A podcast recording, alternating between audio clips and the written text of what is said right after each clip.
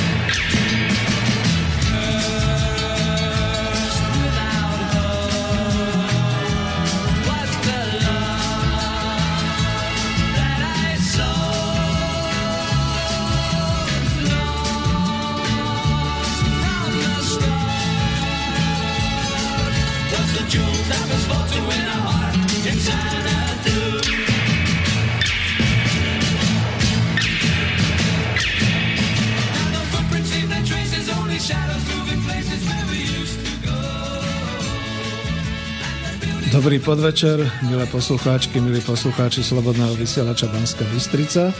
Spoza mikrofónu vás víta Peter Zajac Vanka. Vysielame zo štúdia Bratislava a začíname reláciu Ekonomická demokracia, tento raz číslo 28. Tradične zdravím bratov Čechov i bratov Poliakov a dobrých susedov Maďarov aj Rakúšanov, ako aj všetkých našich rodákov po svete, pretože nás počúvate vraj v 60 krajinách po celom svete a podľa môjho kolegu e, z Vlkoblogu je Petra Vlka dokonca v 92 krajinách a čo je radostné až neuveriteľné, e, vždy všade sa dostaneme internetom, či už slovenské alebo české hovorené slovo. E, ten podmas, ktorý počujete, nehávam dohrať celú pesničku, pretože ja som sa vlastne dozvedel, že okrem toho, že je to pesnička slávnej skupiny, ktorá spievala legendu o krajine Xanadu, ktorá je plná zlata a ovplýva bohatstvom a rajom, tak som sa najnovšie dozvedel, pretože človek sa stále učí, že to nie je nikde v Mexiku ani nikde inde, ale že je to z bajnej krajiny Xandu, čiže Žhandu a je to v Číne. Takže máme tu pesničku, ktorá je akoby legendou o tej bájnej, bohatej krajine, kde sa všetci majú dobre, čo chceme teda aj na Slovensku a určite aj v Čechách a v ďalších krajinách. A vidíte, aké prekvapenie človek je trošku v tej histórii kutá a zistuje, tak sa dozvie aj takú skutočnosť, že všetko tu už bolo a že takáto bájna krajina bola niekde v Číne, práve v tej provincii Shandu, čiže Xandu, čiže Xanadu, jak to nazvali Angličania. No a zatiaľ, kým takto trošku hovorím, pripomínam, že relácia ekonomická demokracia začala niekedy v auguste minulého roku, čo som teda predpokladal, že to bude nejakých 9 pokračovaní, No ale postupne sme z toho vytvorili e, taký celý seriál, kde postupne pribudali ďalší ľudia. Vzniklo občianske združenie Centrum pre rozvoj ekonomickej demokracie. Medzi tým som dokonca vydal aj knižku Coop Industria, e, fungujúci podnik na báze zamestnaneckej samozprávy a už celá táto relácia od nejakého 23. marca, keď sme sa stretli my, členovia občanského združenia, priamo v klube v Banskej Bystrici, tak už patrí vlastne táto relácia naozaj občianskému združeniu a ja som síce predseda, ale hlavne som koordinátor jednej z tých sekcií. Som tu v Bratislave a sem tam ešte teda, pokiaľ nemá niekto z mojich kolegov chuť e, takisto prezentovať nejaké myšlienky alebo hovoriť o tej sekcii, sekcii, tak budem ja zastupovať, respektíve ani nie zastupovať, ale tak mňa to baví. Ja to kľudne poviem tak, ako to je. Je to dobrovoľná činnosť, je to práca, ktorá mi prináša potešenie. Manželka povie, no tak sa aspoň tam vykecaj, aby si doma bol trošku tichší, takže aj za toto je. A naozaj je to pre mňa príjemné šíriť takú určitú osvetu, vzdelávanie vzdelávanie a byť v kontakte s vami, pretože naozaj je to aj kontaktná relácia a keďže je to kontaktná relácia, tak e, si vlastne zoberiem tú povinnosť. Za prvé, predstaviť Martina Bavolára ako technika. Ahoj. Ahoj a pozdravujem aj všetkých poslucháčov Rádia Slobodný vysielač. Pekný večer prajem. Ja mám pocit, že Martin to snad aj spáva, pretože vždy je tu v redakcii a má aj svoj program a teda naozaj sa ona stará a bude sa starať aj o vás, to znamená v takej chvíli, keď zavoláte na číslo telefónne, je to mobil 0944 462 052. Ja to radšej ešte zopakujem. 0944 462 052 alebo keď napíšete mail na adresu studio zavináč slobodnyvysielac.sk a ja dúfam, že otázky alebo krátke príspevky budú k téme. Dnes som tu sám. Ono je to niekedy také zaujímavé, že už teda sa rozvíjame a už budú, ja už vlastne môžem tak trošku avizovať nejaký ten program na maj, že budú ďalší kolegovia a ďalší hostia, ktorí prídu do relácie, pretože máme každú stredu v tomto čase od 18. A pozývam aj ako hostí, tak niekto sa ešte tak trošku osmeluje, niekto naozaj nemá čas, pretože naozaj sú pracovné povinnosti. E, s niektorými som sa ešte nedohodol a to je o tom. Takže ja nemám problém, ide skôr o to, aby ste vy vydržali počúvať a aby to bolo vždy pre vás nejako zaujímavé, to, čo budeme hovoriť. No a Martin je tu naozaj od toho, teraz sme sa dohodli, že povedzme nejakých tých pár minút budem hovoriť a vždy na konci radšej poprosím o tých 10 minút e, uzavrieť tú tému. Zase končíme 19.55, lebo bude Česká konference za nami, ale medzi tým môžete volať keď vydržíte aspoň pár zvonení, pokiaľ aspoň dokončím tú vetu a podobne, tak sa budeme môcť aj zhovárať, respektíve rád zodpoviem na nejaké otázky, alebo keď budete mať k téme nejaké pripomienky, tak tiež takisto celkom rád. No a za občianske združenie aspoň môžem povedať, no čo za novinky. No e, som veľmi rád a vravím, že chceme byť korektní, sme tu na pôde e, takisto občianského združenia, ale Slobodného vysielača Banská Bystrica, ktoré má, keď otvoríte web stránku, tam takisto definovanú e, svoju e, teda tú, takú tú ekonomiku, to znamená, že koľko dostáva od poslucháčov, čiže pozbudzujem vás, ak sa vám páči táto relácia, pošlite tam ale my aj ako občianske združenie už vyvíjame svoje aktivity a veľmi ma potešilo, keď už teraz a môžem pozdravovať e, poslucháča zo Švajčiarska, ktorý poslal nejaký príspevok už konkrétne na naše číslo účtu, na občianske združenie a ja takto verejne slubujem, že tak, ako sme si urobili rozpočet a ako máme teda tú našu ekonomiku, e, takže tieto peniaze budeme používať na osvetu a na to, že už napríklad sa chystáme v máji urobiť tak, takúto nejakú prezentáciu o ekonomickej demokracii a zamestnaneckých samozprávach v Košiciach. Chystáme teda tú letnú školu, e, chystáme kopec ďalších podujatí, čo sa týka osvety a čo sa týka hlavne prieskumu, pretože chceme chodiť po Slovensku a aj po Čechách a tak ako minule Dávid Dicházy hovoril o tých českých prvých e, lastovičkách v oblasti kolektívneho vlastníctva a zamestnaneckých samozpráv, teda družstiev, tak takisto e, je e, dobré, keď sa vydáme na cesty. Pozrieme si, overíme si, budeme potom dávať správodajstvo, takisto aj z Bratislavy, z nejakých takýchto aktivít, ktoré tu sú, takisto potom poskytneme spravodajstvo. Ja takisto ešte mám e, v kontakte ten prípad priemyselnej firmy, kde teda zo súkromnej spoločnosti z SROčky e, vlastne sa nejakým spôsobom rozhodujú, ako by to zvládli ako družstvo. Čiže toto je zaujímavé. No a keď som minule zmienoval ten Carrefour napríklad, absolútne ticho po piešinke, ak sa hovorí po česky. My vôbec nevieme, ako to teda je v Carrefoure. Ja som bol pozrieť ako Bratislavčan do e, OC, teda do centra Danubiana Carrefoura. Zostal som to zhrozený, ako to tam vyzerá. A naozaj ako je to a vyjadrime solidaritu tým zamestnancom, pretože oni sa takto rozdrobene nevedia dať dohromady, ale sú nervózni a samozrejme je to naozaj také, to je ako keď sa dozviete, že máte ťažkú chorobu.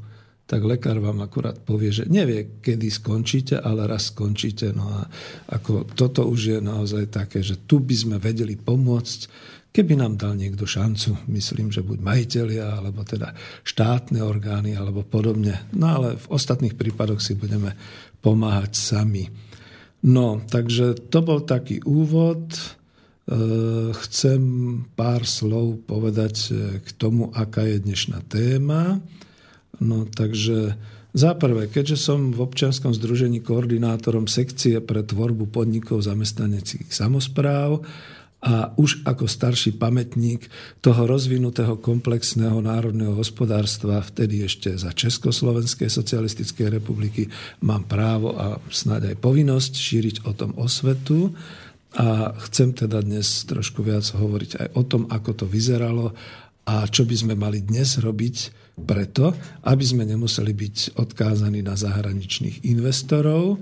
Takže tá téma je podľa toho avíza definovaná, že nepotrebovali sme zahraničné investície a išlo to, čiže tvorba národného bohatstva a národného hospodárstva e, vlastnými silami. A úvodom sa pokúsim pár slov k tomu avizu, ktoré zase bolo na web stránke povedať a k tej myšlienke, že mali ste to tam tak pekne zvýraznené červeným. No, no je to na PowerPointe, čiže keď sa to vysvietilo na celú obrazovku, boli to krásne vysvietené písmena. Keď je to zmenšené, tak je to trošku slabšie vidieť, tak tu pre istotu prečítam, že keď tam máte množstvo, množstvo obrázkov, ktoré som si vygooglil, aby ste teda vedeli, že to nie je z nejakej vlastnej tvorby, ale som si vygooglil a dal som to do takej koláže na ten PowerPoint.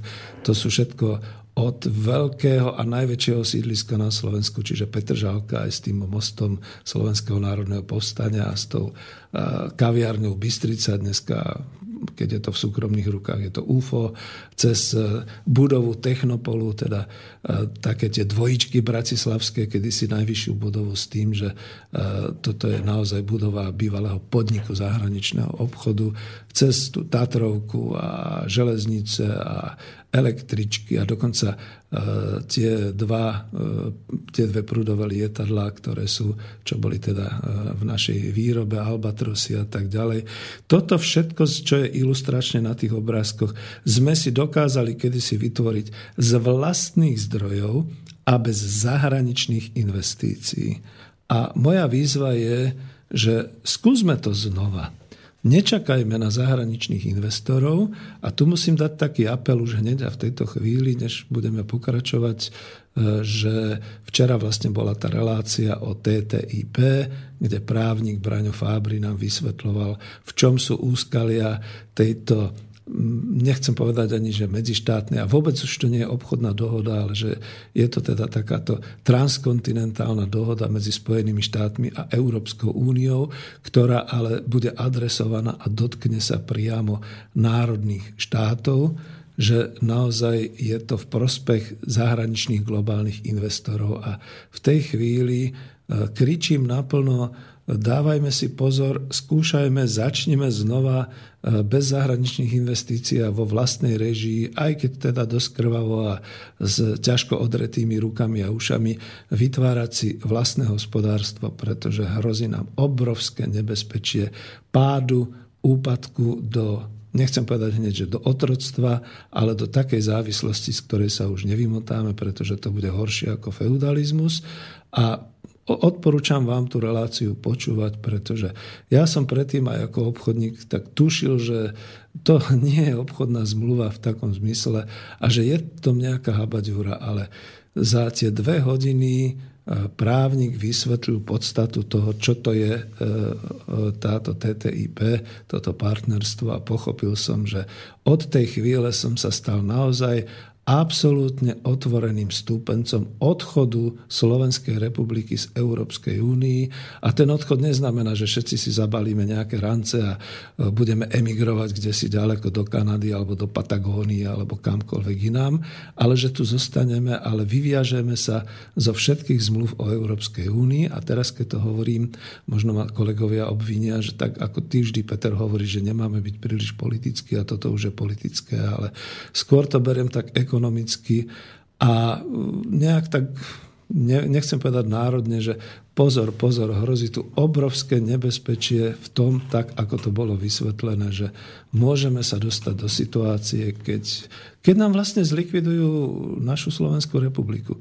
No, viete, ako keď má e, talianský štát dlžobu 360 miliard eur už teraz – keď majú iné štáty, Grécko, veľké dlžoby, my ešte máme nejakú tú malú. Nie, nie, nie som teraz v obraze, aby som povedal presné číslo. Ale keď sa toto, e, táto zmluva uzavre a keď teda prídu investori a budú mať nejaké záujmy, ktoré im nesplníme a kde sa budeme brániť, tak na nás budú hádzať také šelijaké žaloby, ktoré budú jasne a jednoznačne vyhrávať, že môže sa nám stať, že sa zadlžíme až do konca sveta.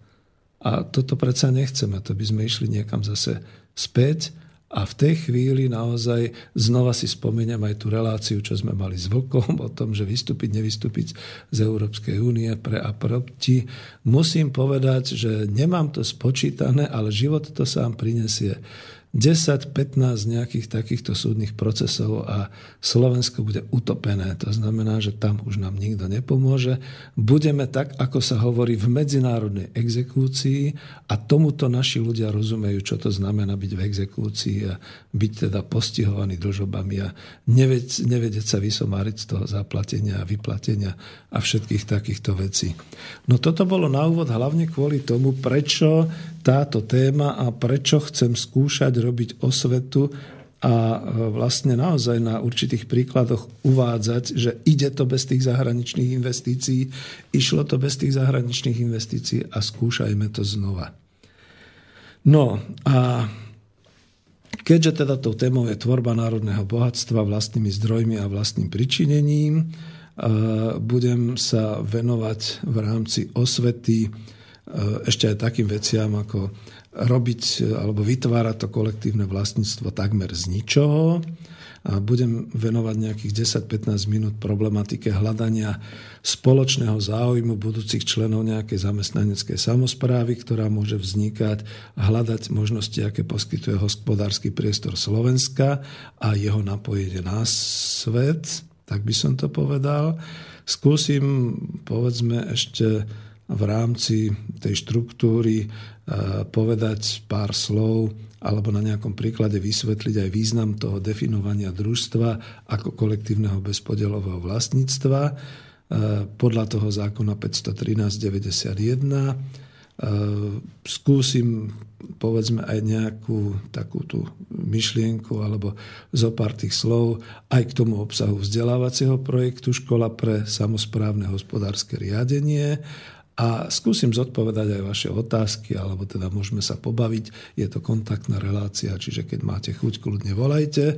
Ešte raz zopakujem mobilové číslo 0944 462 052 alebo mailovú adresu studio zavináč slobodnyvysielac.sk No a tak som došiel asi do takého úvodu No a keďže som tu sám, takže nepredstavujem hostia, ale skúsim predstaviť.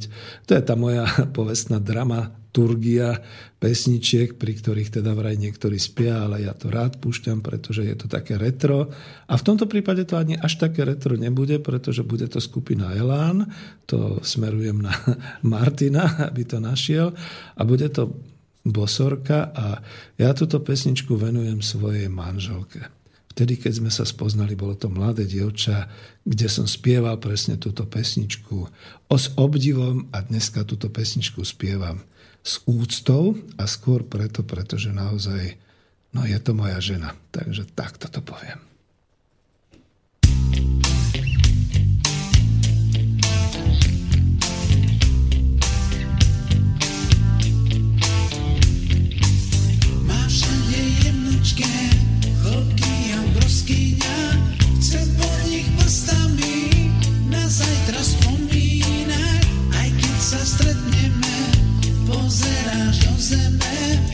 si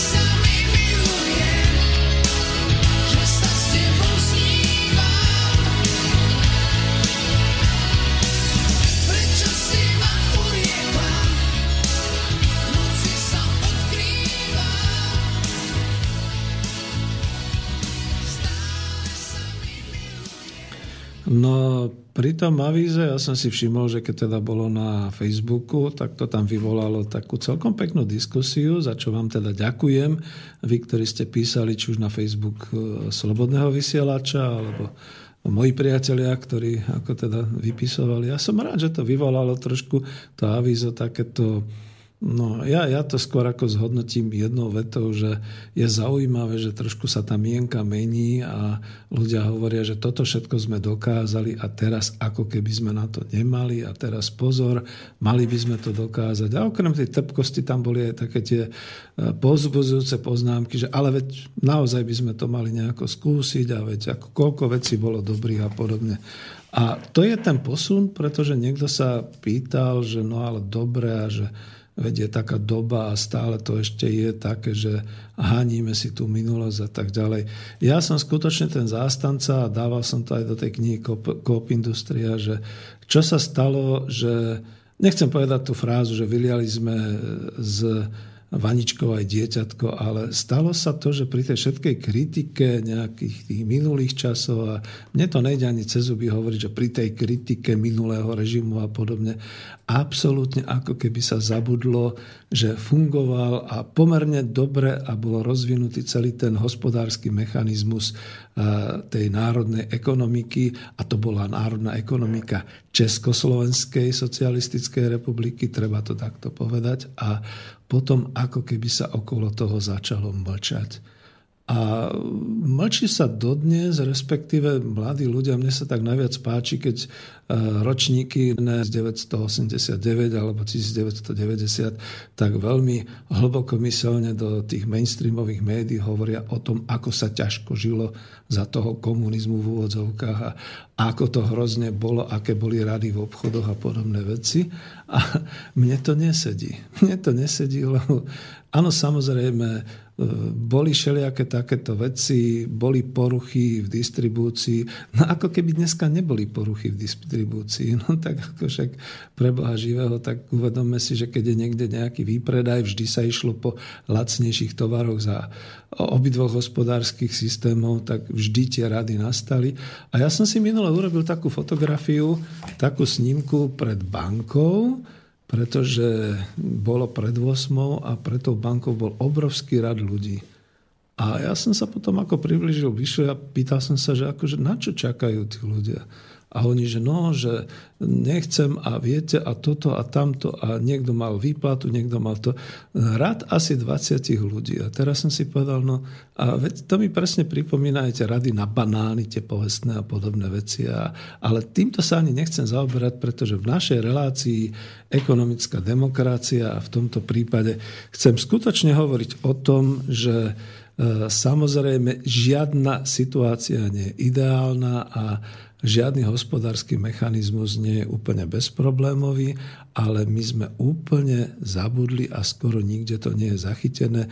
Mám to dokonca aj problém vyhľadať, okrem teda, keby som chcel veľmi byť prieskumníkom v knižniciach a e, pozerať po rôznych knihách, alebo hovoriť skutočne s takýmito, ako som ja, teda očitými svetkami a podobne, ako ten hospodársky mechanizmus toho národného hospodárstva fungoval a najtragickejšie je asi to, že nielen, že mnohí ľudia potom už mlčali a boli urazení, alebo proste, neviem ako povedať, boli takí udupaní, ale dneska už nie sú medzi nami. To je aj prípad mojej mamy a mojho otca a prípad strašného množstva ľudí, ktorí naozaj vlastný život zasvetili tomu vytváraniu ekonomických zdrojov Československa, e, národného hospodárstva, budovali všetky tie podniky, vytvárali všetky tie výrobné celky, alebo keď sa pozriete aj na e, to avízo, tak naozaj tam uvidíte, že e, máte tam kopec stavieb a kopec všetkého, ktoré sa naozaj týkalo toho, že takto sa to stavalo a takto sa to budovalo. No a keby človek vždy hovoril o tom, čo mu rozumie a o tom, čo vie, tak máte tam obrázok toho Technopolu a ja sa presne pamätám, pretože som bol pracovníkom zahraničného, podniku zahraničného obchodu Technopol. Nastupoval som tam v 83 a to do takej tej budovy, ktorá bola ale až tam na Štrkovci.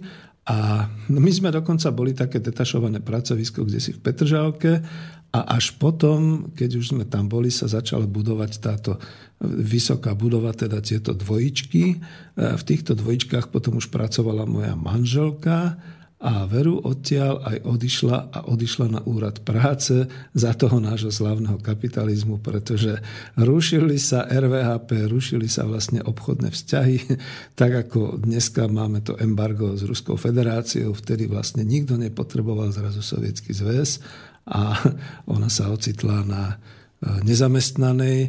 No ale tá budova je tam už vykryštalizovaná, tá tam už je, dneska je to Suite a neviem ako šeliak sa to volá a zahraničný obchod tam robia ako všeho všudy z tých dvoch veľkých budov asi už len nejaké tri kancelárie, aj to len veľmi obmedzené a ostatné sú rôzne firmy, prevádzkové budovy a šeličo ostatné, takže ja ich nehováram, ale proste toto je.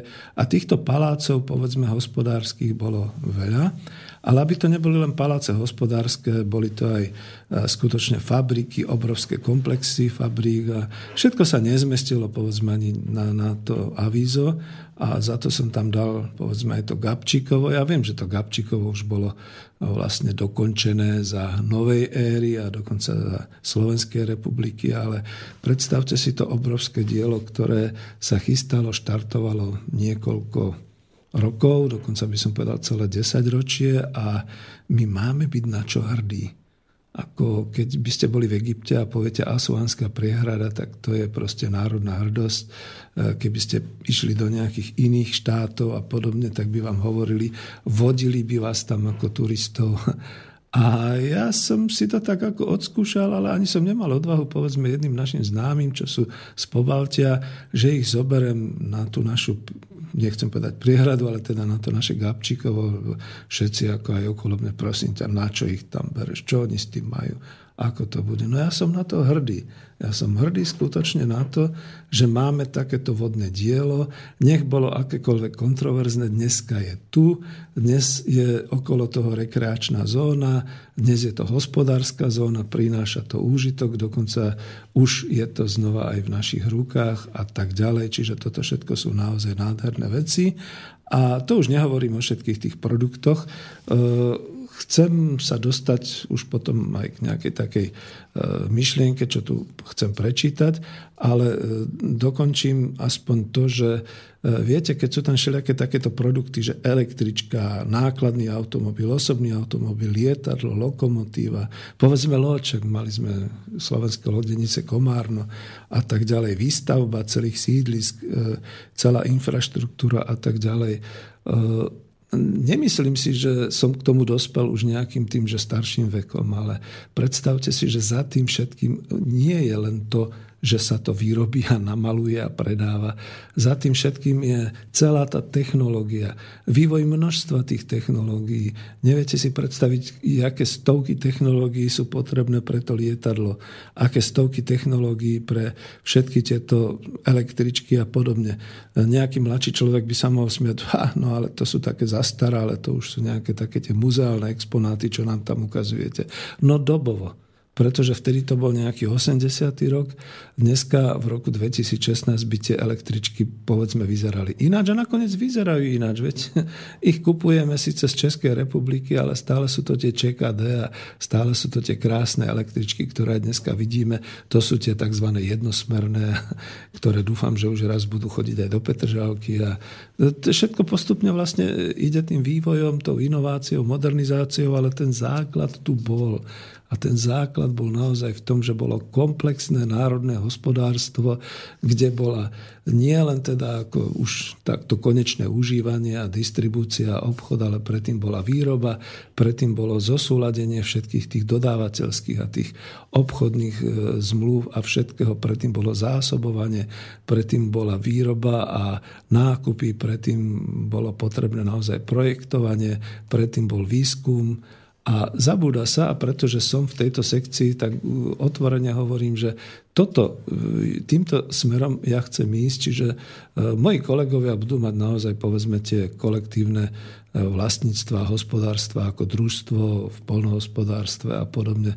Ale ja sa chcem zamerať na to, že my tu môžeme mať naozaj tú výrobu a tie podniky, ktoré by boli finálne dotiahnuté na základe celého takéhoto klástra, celého takéhoto komplexa, komplexu e, všetkej tej infraštruktúry, e, ktorú dneska nám predvádza akurát jeden jediný reprezentatívny odbor a to je automotív.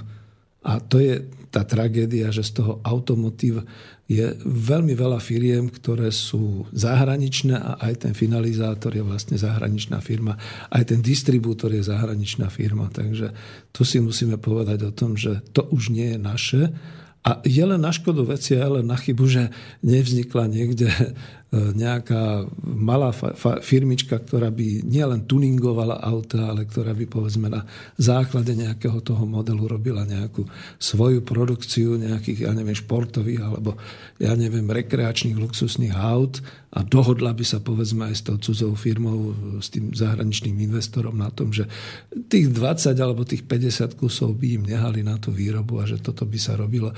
Pretože na tomto by sme sa učili ten prenos a transfer technológií. Nám vôbec nepomôže, že jedného dňa sa taký a zdvihne a odíde zo Slovenska do nejakej inej krajiny. Lebo zanikne aj tá technológia, zaniknú aj tie vedomosti, aj všetko, čiže nezostane nič v rukách. No ja sa tu takto rozohňujem a rozbieham. E, Martin neavizuje nič, čiže budem pokračovať. A chcem pokračovať teraz už veľmi cieľene niečím, čo som si na vás pripravil z takého, povedzme, e, to je pokračovanie, ale trošku z takého iného košička. Ja som sa zoznámil a stretol som pána Jana Jurištu, čo je teda Eh, autor knihy Zákulisie premien sveta. Je to náš bývalý veľvyslanec, eh, hlavne teda v krajinách Latinskej Ameriky a Kuby a bol protikandidátom Kisku vo voľbách na prezidenta v Slovenskej republike. Možno si spomeniete. A aj som ho volal teda a snad niekedy príde do vysielania do ekonomickej demokracie, pretože zaujalo ma to, čo on píše a tu sme si rozumeli, tu sme také rovnej, rovnakej krvnej skupiny, pretože píše takéto veci. Rozvoj Československej socialistickej republiky sa za socializmu financoval z vlastných zdrojov. Socialistický štát si nebral pôžičky zo zahraničia. No toto otvorene napísať do knihy a kandidovať za prezidenta Slovenskej republiky samozrejme bolo veľmi odvážne a ja ho skôr oceňujem v tom, že stojí si za svojím slovom a ja sa už postavím k nemu, pretože skutočne ide o to, že my sme naozaj tí pamätníci, ktorí si za ekonomickej časti a sociálnej časti presne pamätajú a môžu potvrdiť túto vetu. Ja to možno použijem, možno to tu niekde má, pozriem sa, že či to tu náhodou necituje, ale ja to poviem z tej svojej skúsenosti, že áno, bola nejaká zadlženosť, ja neviem, 3 miliardy korún československých alebo ako, ale to musím povedať tak, že e, zabudáme na to, že okrem toho sme mali aj aktívne saldo, teda myslím, že sme boli aj čistí veriteľia a čistí veriteľia voči mnohým krajinám tretieho rozvojového sveta a prípadne aj voči krajinám tuto na okolí v rámci Rady vzájomnej hospodárskej pomoci, pretože sme boli veľkými dodávateľmi práve tých komplexných národohospodárskych celkov, investičných celkov, technológií a podobných vecí. Čiže ja si pamätám napríklad, keď sme hovorili o tej budove Technopolu, že Technopol mal jednotlivé obchodné skupiny. Jedna z tých skupín napríklad vyvážala celé technologické celky mlynov e, do afrických štátov, do štátov Severnej Afriky. A ja viem, že zostalo to zadlžené, pretože to boli medzištátne zmluvy a podobne. No ale ten Technopol vždy dostal z toho štátneho rozpočtu zaplatené, vyplatené, pretože to bola práve tá výhoda toho štátneho vlastníctva, že takto to išlo prefinancovať. E, na druhej strane ja sám som vlastne pracoval vo vývoze technologických celkov. agrokomplexov a tu musím naozaj potvrdiť, prečo e, ma dráždi, keď ľudia hovoria o družstve a smejú sa, že to sú hnojári a trčí tam slama, pretože e, tie agrokomplexy, ktoré sme my vystavovali, robili sme prieskum a predávali sme, e, boli na rovnakej úrovni konkurenčne schopné, ako boli tieto kempy agrokomplexov, ktoré robili Fíni, ktoré robili Švédi, ktoré robili ďalšie krajiny. My sme dokonca mali vlastne v podstate našlapnuté aj na podpis veľkých agrokomplexov pre bývalý sovietský zväz. Ja som časť z týchto agrokomplexov povedzme robil prieskum a, a niektoré veci z toho ešte sa mi podarilo ako exportérovi dotiahnuť vtedy ešte v Estonskej sovietskej socialistickej republiky, dneska je to naozaj e, Európska únia, e, Estonská republika a dodneska tam mám priateľov, s ktorými som obchodoval, mal som na starosti ďalšie veci, čiže naozaj potvrdzujem, že sme boli aj čistými veľkými výrobcami takýchto všelijakých technológií a zariadení. No a prečo to všetko uvádzam? Pretože znova ocitujem tú knihu, lebo to súvisí s plnou zamestnanosťou alebo s maximalizáciou zamestnania. E, pán Jurišta, citujem ho, píše, plná zamestnanosť patrila pred rokom 89 k podstate socialistického systému na Slovensku a v Čechách a bola dosahovaná cieľene, koncepčne. Tým, že sa vytvárali pracovné miesta, tam, kde chýbali, sa zároveň odstraňovala všeobecná materiálna a kultúrna zaostalosť viacerých regiónov, ktorá bola dedičstvom predchádzajúceho režimu kapitalizmu prvej Československej republiky. Nedostatok pracovných miest tam, kde e, vlastne sa prirodzene nerozvíjali určité e, infraštruktúry sa riešila napríklad na Orave vybudovanie fabriky Tesla na televízory, kovochuťami v Istebnom, v Žiari nad Hronom sa postavila hlinikáreň, v Ružomberku moderná celuloska. Na východnom Slovensku dali prácu mnohým ľuďom východoslovenské železiárne, ktoré vyrastli v Košiciach. A ja k tomu pridám aj východoslovenské strojárne. Na to sa úplne zabúda, že tam, kde bolo dostatok surovín, tam, kde boli technológie, tam sa potom naozaj na Tátrovky, dorábali všetky tie, dneska sa to nemôže volať tuningy, ale všetky tie nadstavby a všetko ostatné, čiže to boli tie rôzne polnohospodárske, ale aj e, priemyselné nadstavby, cisterny a žeriavy a podobné všetky veci. To boli východoslovenské strojárne. Tuto zase v Bratislave Slovnaft ako veľký gigant na spracovanie energií. Vybudovala sa silná energetická základňa, atomová elektráreň Jaslovské Bohunice, hydroelektrárne Priehrady a počet a zoznam podnikov, ktorými sa spriemyselnilo Slovensko, je veľmi dlhý. Nie je to žiadna propaganda a ja sa pod to podpíšem z hľadiska ekonomiky, z hľadiska hospodárstva. Viete, že toto budovanie infraštruktúry priemyselného hospodárskeho systému a, a zároveň aj polnohospodárskeho, stále ne, nezabúdajme na vyspelý agrokomplex koncom 80. rokov už, to sa všetko podpísalo k tomu, že my sme boli jednak schopní z vlastných zdrojov, pretože všetky tie podniky tvorili ekonomické zdroje, my sme boli schopní z vlastných zdrojov, samozrejme cez prechod, cez štátny rozpočet, ako keby sa to dneska nerobilo. Mne sa najviac páčia tí kritici, ktorí hovoria, no ale vtedy to bolo a vtedy to tak a tak. Vážený. A čo si myslíte, že dneska sa deje e, práve tými daňami a ono, ten, ten štát, tá vláda by najradšej bola, keby mohla zdaniť všetko, pretože tým pádom by mala veľmi veľa prostriedkov na prerozdeľovanie. A, dneska je to rovnako povedzme ako spochybňujúce, že či sa potom tie peniaze z toho štátneho rozpočtu míňajú na tie verejné zdroje, teda na tie verejné prostriedky spravodlivo alebo nie. Ale vtedy to aspoň slúžilo určitými cieľenými e, smermi a cieľenými plánovanými trendami k tomu, že sa teda rozvíjali ďalšie a ďalšie odvetvia, že sa teda intenzifikovalo a vytvárali sa ďalšie a ďalšie teda infraštruktúry k tomu, že tá republika skutočne koncom tých 90. rokov bola sebestačná, bola v tom aktívnom salde e, finančnom a že vlastne bola aj dostatočne aj keď sa otvárala, vždy boli také tie kritiky, že ešte viac treba otvoriť ekonomiku a podobne, ale boli sme silne spracovateľsky a proexportne zameraní už vtedy. No a prečo to takto spomínam? Zamestnanosť. E, keby, keby bol nejaký ekonóm alebo národohospodár a bolo ich tam požehnanie v tom 90. roku, povedal, že vďaka tomu, že si podbijeme a, zničíme určité celé odbory a podobne, že bude vysoká nezamestnanosť, tak ja neviem, asi by ho vyviedli rovno niekam na námestie a zastrelili na mieste alebo čo, pretože to, to si nikto nevedel ani predstaviť alebo si nikto ani nedovolil povedať a stalo sa.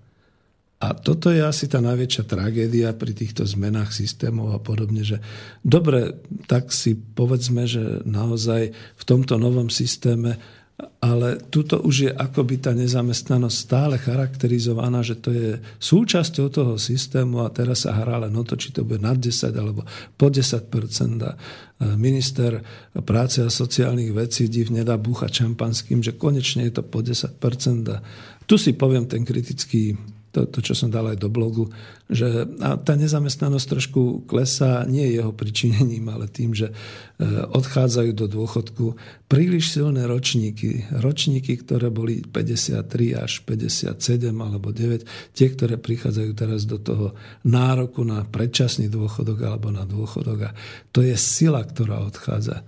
Ja predpokladám, že tá nezamestnanosť klesne až niekde pod 7%, pretože keď sa tieto ročníky zbalia a odídu, skôr bude mať problém ten istý minister sociálnych vecí s vyplácaním dôchodkov ako s tým, že klesá mu nezamestnanosť. Skôr bude hľadať opatrenia, aby títo ľudia neodchádzali, pretože joj, ale kto im bude vyplácať a z čoho im to bude vyplácať. No ale tá základná myšlienka a ten základný smer bol naozaj v tom, že Takto sa rieši zamestnanosť. A vrátim sa k tomu, že keď teda hovoríme o tom, že z vlastných zdrojov a vlastným pričinením a že by sme mali začať, tak je to naozaj o tom, že čo mi tu chýba a chýba mi to aj v tom uh, novom programovom prehlásení vlády, ale ja, ja toto už neriešim, pretože tu treba si jasne povedať, že to je proste vládna koalícia, ktorá nie je nechcem ich obviňovať, ale má ďaleko od toho, aby riešila národohospodárske problémy a sociálnu situáciu na Slovensku. Takže ona to ani nerieši a eh, treba povedať, že chýba tu naozaj taký prvok v spoločnosti, ktorý by rozvíjal eh, tým smerom celú tú hospodárskú sústavu, aby bola zabezpečená nejaká taká trvalá zamestnanosť, aby bola zabezpečená zamestnanosť tých ľudí, ktorí tu existujú. Nevajatať, nevymýšľať si, že veď tých pracovných miest je veľa, len ich treba rekvalifikovať a repasovať. Mne sa páči to slovo repasovať ako Martin, neviem, či to pozná, akože čo znamená repasácia z, z, z hľadiska technológie alebo strojáriny, že to je naozaj také, že premalujeme, e, vyšmirglujeme, e, narovnáme pokrivené plechy, čiže vlastne obnovíme starý opotrebovaný stroj, takže toto je repasácia. Takže ľudia, idú vás repasovať na Slovensku. Takže toto je ten program repasácie, smiešný, tragický. A tu treba zamestnať ľudí, ktorí sú nie vymýšľať si, že z tých ľudí niečo najprv urobíme a potom ich zamestnáme.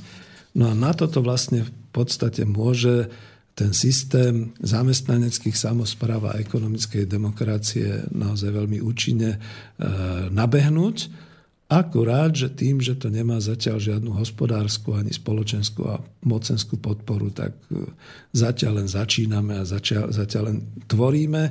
Po prípade robíme také veci ako ja teraz vo svete, že o tom aspoň hovorí, aby ľudia zdvihli hlavy, aby začali o tom rozmýšľať.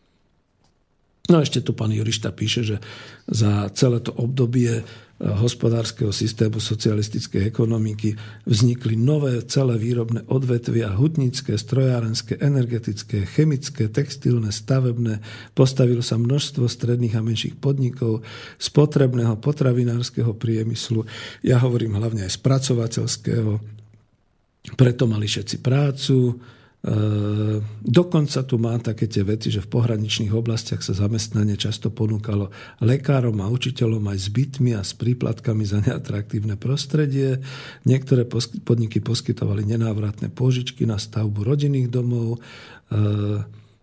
Dostávali ľudia podniky teda ako byty z podnikových fondov na stabilizáciu a všetky takéto veci toto, toto. A hlavne ešte teda jednu takú dôležitú vetu to má. E, v podnikoch, tak on píše, v štátnych podnikoch, súhlasím, sa vyrábali tovary, ktoré sa potrebovali na vnútornom trhu a zároveň ich bolo možné exportovať. No a tu si povedzme tú jednu súvislosť a skutočnosť, ktorá nás limituje dnes. E, všetci sa totiž to pýtajú, no dobre, ale čo budeme vyrábať, aké služby budeme robiť, keď je tu obrovská konkurencia, keď to nejde. A ja tu vždy zdôrazňujem tú vetu, vy potrebujete konkurovať e, svetovým globálnym e, korporáciám, vy potrebujete ísť na medzinárodné trhy s tým vašim výrobkom, s tou vašou službou.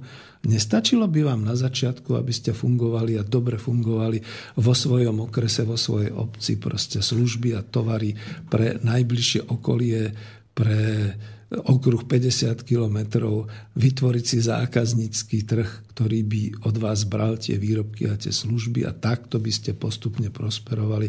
Ja nehovorím, že by ste nemali rásť alebo podobne, ale prečo hneď mysleť? Mne sa páči pri týchto rôznych podnikateľských zámeroch jedna vec. Oni si spracujú takú tú e, volá sa to v angličtine feasibility study, čiže e, štúdia e, umožniteľnosti a oni do toho závedu zahrnú aj tie najvýznamnejšie e, globálne koncerny a teraz sa porovnávajú, či budú konkurencieschopní, či nebudú konkurencieschopní. Chodte do čerta. My tu máme trh slovenský a hlavne na ten sa zamerajte, pretože hospodárska realita je taká, že máte hospodársky rok od 1. januára do 31. decembra a v tom máte robiť tržby, máte možnosť si vypracovať dlhodobejšie trendy a dlhodobejšie obdobia, ale stále je to o tom, že niekde musíte začať a niekde sa musíte na určitú letovú hladinu stabilizovať. A tuto vieme zase pomôcť. Zase to kľudne poviem tak, že toto je o tom, že tu vie ekonomická demokracia pomôcť a keď hovoríme o koordinácii, tak skutočne chceme aj pomáhať koordinovať tieto úsilia, e, nielen teda tých e, kolektívnych samozpráv na báze teda tých malých družstev ale podobne, ale aj malých podnikov alebo stredných podnikov. V prípade naozaj, keď sa nejakým spôsobom dostaneme do nejakých tých možností, tak projektovať aj celé odbory alebo celé tieto, celé, celú túto činnosť e, celého nejakého úseku. O tom sa zmiením potom za chvíľočku, takže to bude, to bude z tohto hľadiska. No a vidím teda, že zatiaľ mail nie, ani S, nejak telefóny, takže budem pokračovať. E, pána Jurištu si niekedy naozaj pozvem do diskusie, aby sme sa o takýchto veciach viac pobavili. A a využil som teda túto knižku, ktorú som dostal od neho práve na to, aby som zdokladoval, že teda naozaj tu takéto myšlienky sú, že sa o tom píše, pretože keď sa pozrete do Google, tak skoro nič nenájdete o tom minulom hospodárskom systéme. A ja som sa tak zameral v rámci toho hospodárskeho systému, že dobre, keď už som teda tak vyprovokoval tú tému, že sami a dokážeme si to sami nejakým spôsobom vytvárať e, už vlastné zdroje a bez zahraničných investícií, tak som sa chcel opreť o dobré príklady z minulosti, lebo veď my sme tiež niekde začínali a mnohé tie priemyselné a vôbec hospodárske odbory v Československu začínali doslova takisto na zelenej lúke. No nenašiel som takmer nič. Ja som rád, že som pamätník, pretože sa môžem opreť o vlastné skúsenosti a o skúsenosti svojich najbližších, ale som zhrozený, predpokladám, že to určite v písomnej forme v rôznych tých archívoch je, ale celé to naše školstvo sa zameriava na všeličo iné, len nie na prieskum vlastnej hospodárskej minulosti. A toto je tá tragédia, že ja keď tam mám taký ten obrázok v tom avize o Motokove, dneska keď poviete Motokov, tak každý len pokrčí plecami. To bola nejaká komunistická, čo ja viem čo, pre Boha živého. Viete, čo si najviac vážim, bez ohľadu na to, aké režimy prechádzali?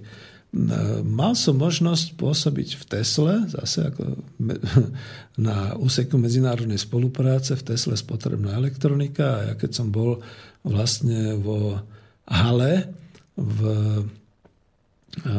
teraz neviem, jak sa to volalo, Rundfunk und Technik, čiže to bol výrobca vlastne rádiovej a televíznej techniky, tak nás zaviedli do takej nejakej sály, dneska by sa to nazvalo, že teda ako ukážka histórie, dvorana história slávy. A dúfam, že som toto nehovoril, lebo človek sa nechce opakovať ale e, my sme chvíľu zostali až takí otrasení, lebo popri tých prvých rádiách a popri tom všetkom zrazu sme videli e, radiostanice do tanku s helmou SS a potom sme videli nejaké také tiež rádia a, a obsluhu, bolo to tam naznačené zase s hákovým krížom a podobne. A to bolo za Nemecké demokratické republiky. Ale je súčasťou, alebo bola súčasťou Nemeckej demokratickej republiky aj tento podnik. A ja som sa tam pýtal toho, pre živého, veď ale toto nemôžete. A on hovorí, no pozrite sa, treba sa pozrieť pravde do očí, my sme mali aj takúto históriu, áno, bolo to nacistické Nemecko, a nie sme na to hrdí, ale napriek tomu naša fabrika vtedy vyrábala takéto spojovacie a rádiové zariadenia a patrí to sem, pretože je to história. A ja som potom v podstate prechádzal nejakými podnikmi už dneska v 90. rokoch a po roku 2000 na Slovensku, však som bol školiteľom, lektorom a poradcom a pýtal som sa, že máte nejakú, však teda píšete, že vaša firma má 50-ročnú históriu, čiže to musí zasiahnuť až niekde do rokov 60. a podobne. Máte vy niekde zdokumentované, že a ako to bolo, aká bola tá výroba?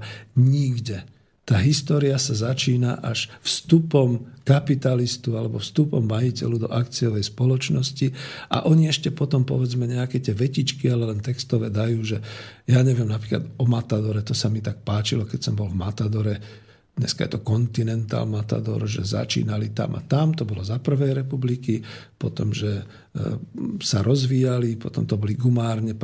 maja Púchov, čiže bolo to textovo tam znázornené ale teraz nejaké obrázky a nejaké také veci.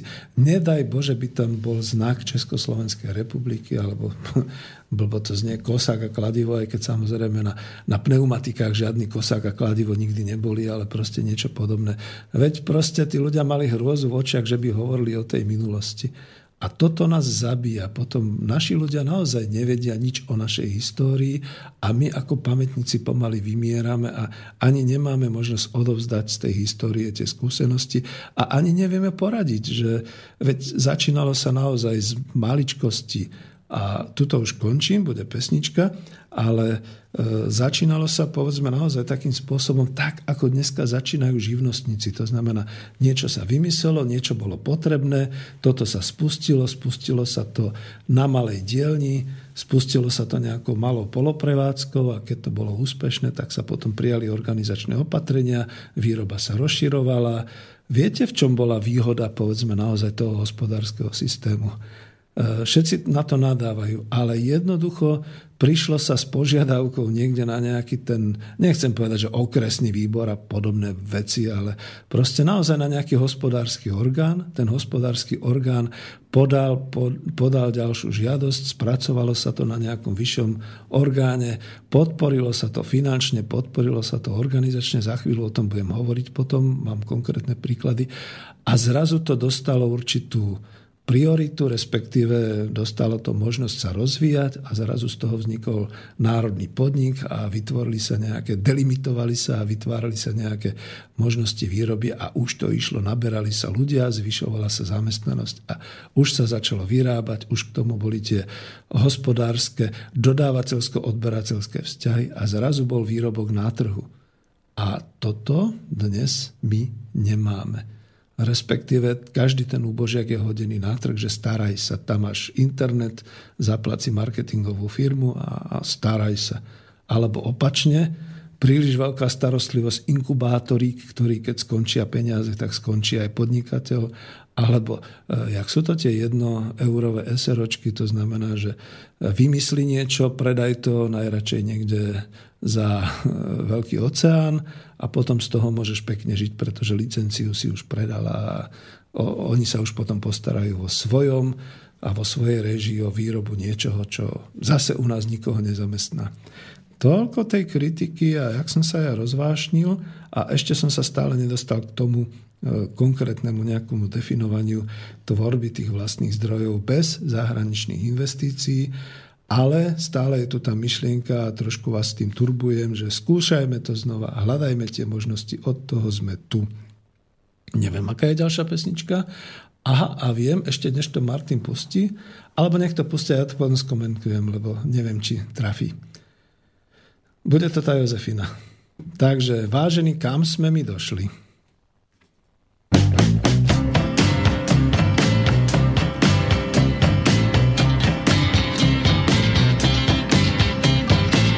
Jste ještě nepotkali 30 dětí s Josefínou. To jste ještě neslyšeli, jak to s nima Když jde s dětmi Josefín, ulice jen šumí. Učitelka Josefína vůbec nemá ústalína, s dětmi letí na provázky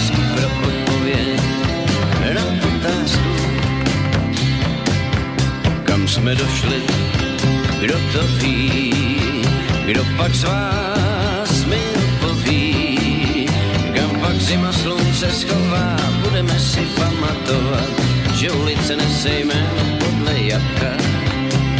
Jabloňová.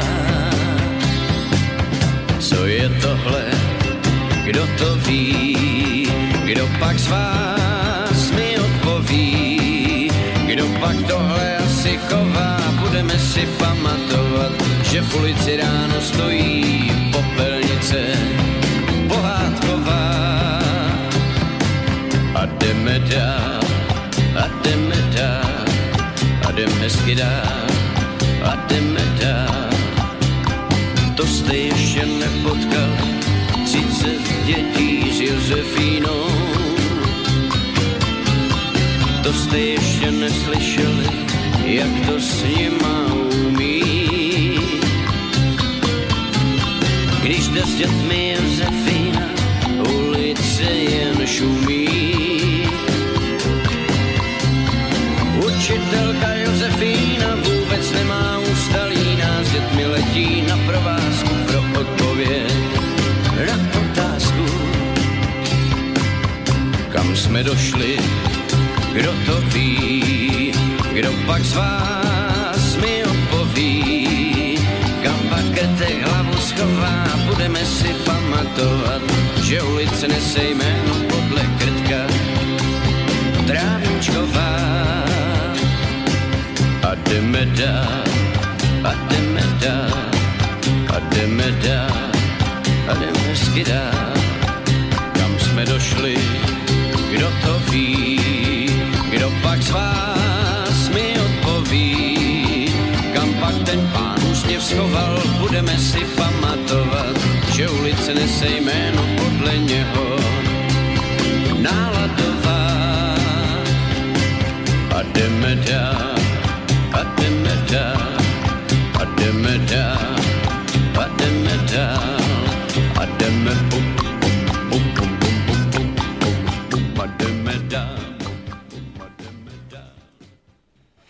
No tak to bola moja hudobná dramaturgia preto, pretože vždy, keď znova som videl nejaký prúšvih v slovenskej ekonomike a vôbec v tom, ako sa to celé rozvíja, tak som si zaspieval, že kam sme došli, kto to ví, kto pak nám to odpoví.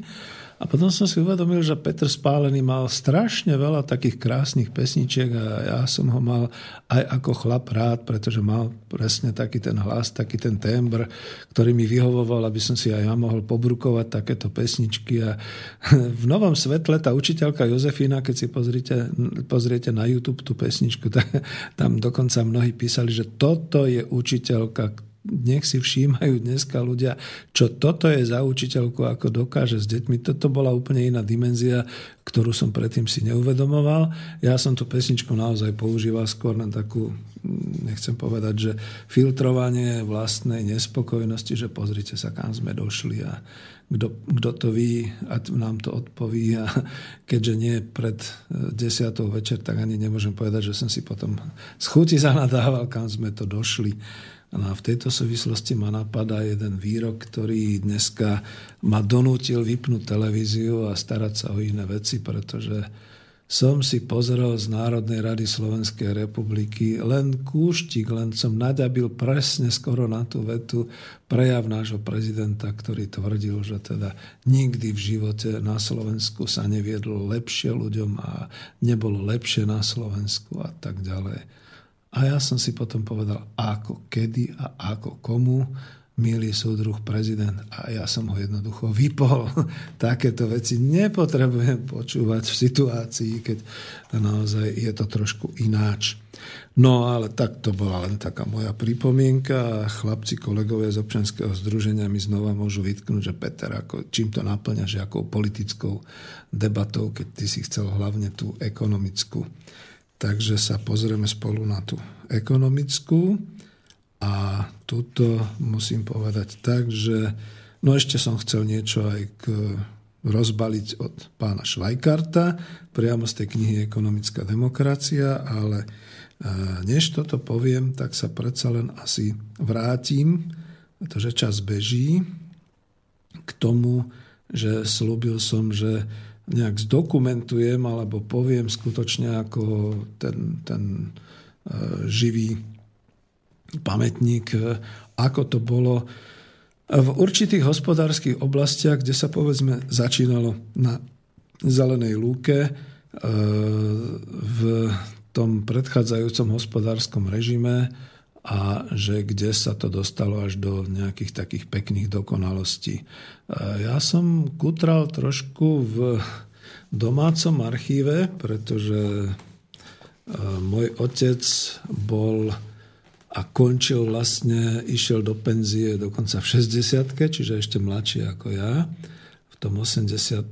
9 a on končil na funkcii štatutárny zástupca generálneho riaditeľa, odborne bol ekonomický riaditeľ generálneho riaditeľstva Hydinársky priemysel, štátny podnik, e, e, riaditeľstvo teda Trastu Bratislava. A myslím, že okolo 25 rokov pracoval v hydinárskom priemysle a ja som si uvedomil, že vlastne e, my sme sa veľmi často bavili, bolo to doma, bolo to niekedy v takých súvislostiach, že aj ako študent e, som sa dozvedal viac vecí, ktoré povedzme iný sa nedozvedal. A našiel som si od neho, čest jeho teda pamiatke, e, knižku, ktorú spolu s kolegami, s Tomášom Mastihubom a pánom Vladislavom Karpišom písali, respektíve títo dvaja autori, jeho kolegovia písali históriu hydinárskeho priemyslu na Slovensku. Otec to potom ešte doplňal. E, na túto knižku som niekoľko rokov zabudol. Mail alebo telefon? Ak mail ešte dokončím a potom môžem. Na túto knižku som niekoľko rokov zabudol a teraz, keď som si ju tak trošku vyštrachal, oprášil a zistil som dokonca, že v 90. rokoch som začal na disketu písať nejaké také tie vetičky od neho, tak aspoň uvedem, pretože potom sa vrátime k tomu mailu, že hydinársky priemysel na Slovensku je presne ten dôkaz toho, ako sa určitý spracovateľský e, potravinársky odbor dostal z ničoho až na tú vysokú úroveň, že e, v Slovenskej republike, teda pretože to bolo za Československa, tak v Československej socialistickej republike boli dve obrovské výrobno-hospodárske jednotky. Jedna pôsobila v Českej republike ako drúbežársky prúmysel, druhá na Slovensku ako hydinársky priemysel. A otec bol takmer u zrodu tohoto priemyslu a dokonca tu mám aj niekde poznámku, že určité obdobie bol hydinársky priemysel aj keď existoval drúbežársky prúmysl, ale bol celoštátnym e, riadiacím centrom a rozvíjal tie jednotlivé spracovateľské závody a všetky tieto veci. A budem možno pokračovať potom, potom maili, ale je to obrovsky zaujímavé z toho, že teraz si predstavte tie dva póly. E, Prvá republika, ľudia si dorábajú hydinu na dvorkoch, je to také akoby prirodzené, také, také niečo, čo by sme teraz chceli, aby to ľudia znova začali obnovovať si také samozásobenie a podobne. Prebehla vojna, po vojne sa rozbiehali nejaké také možnosti družstevnícke, ale aj teda stále ešte súkromné. Potom sa rozbiehal taký ten väčší spracovateľský priemysel. Preženiem to rokmi a píše sa rok 1980 8 alebo aj 9, no povedzme 8, aby som bol presný. A na výstave v Brne, na eh, jednej z tých najväčších výstav potravinárskeho priemyslu Salima, vedľa seba sú dve veľké expozície. Jedna expozícia je drúbežársky prúmysl, výrobno-hospodárska jednotka s asi 20 rôznymi závodmi, krajovo a okresne rozdelenými. Druhá výrobno-hospodárska jednotka je hydinársky priemysel Bratislava. Zase usporiadaná krajsky a okresne s nejakými 18 fabrikmi a teda závodmi, s celým tým spracovateľským priemyslom, s nadväznými infraštruktúrami.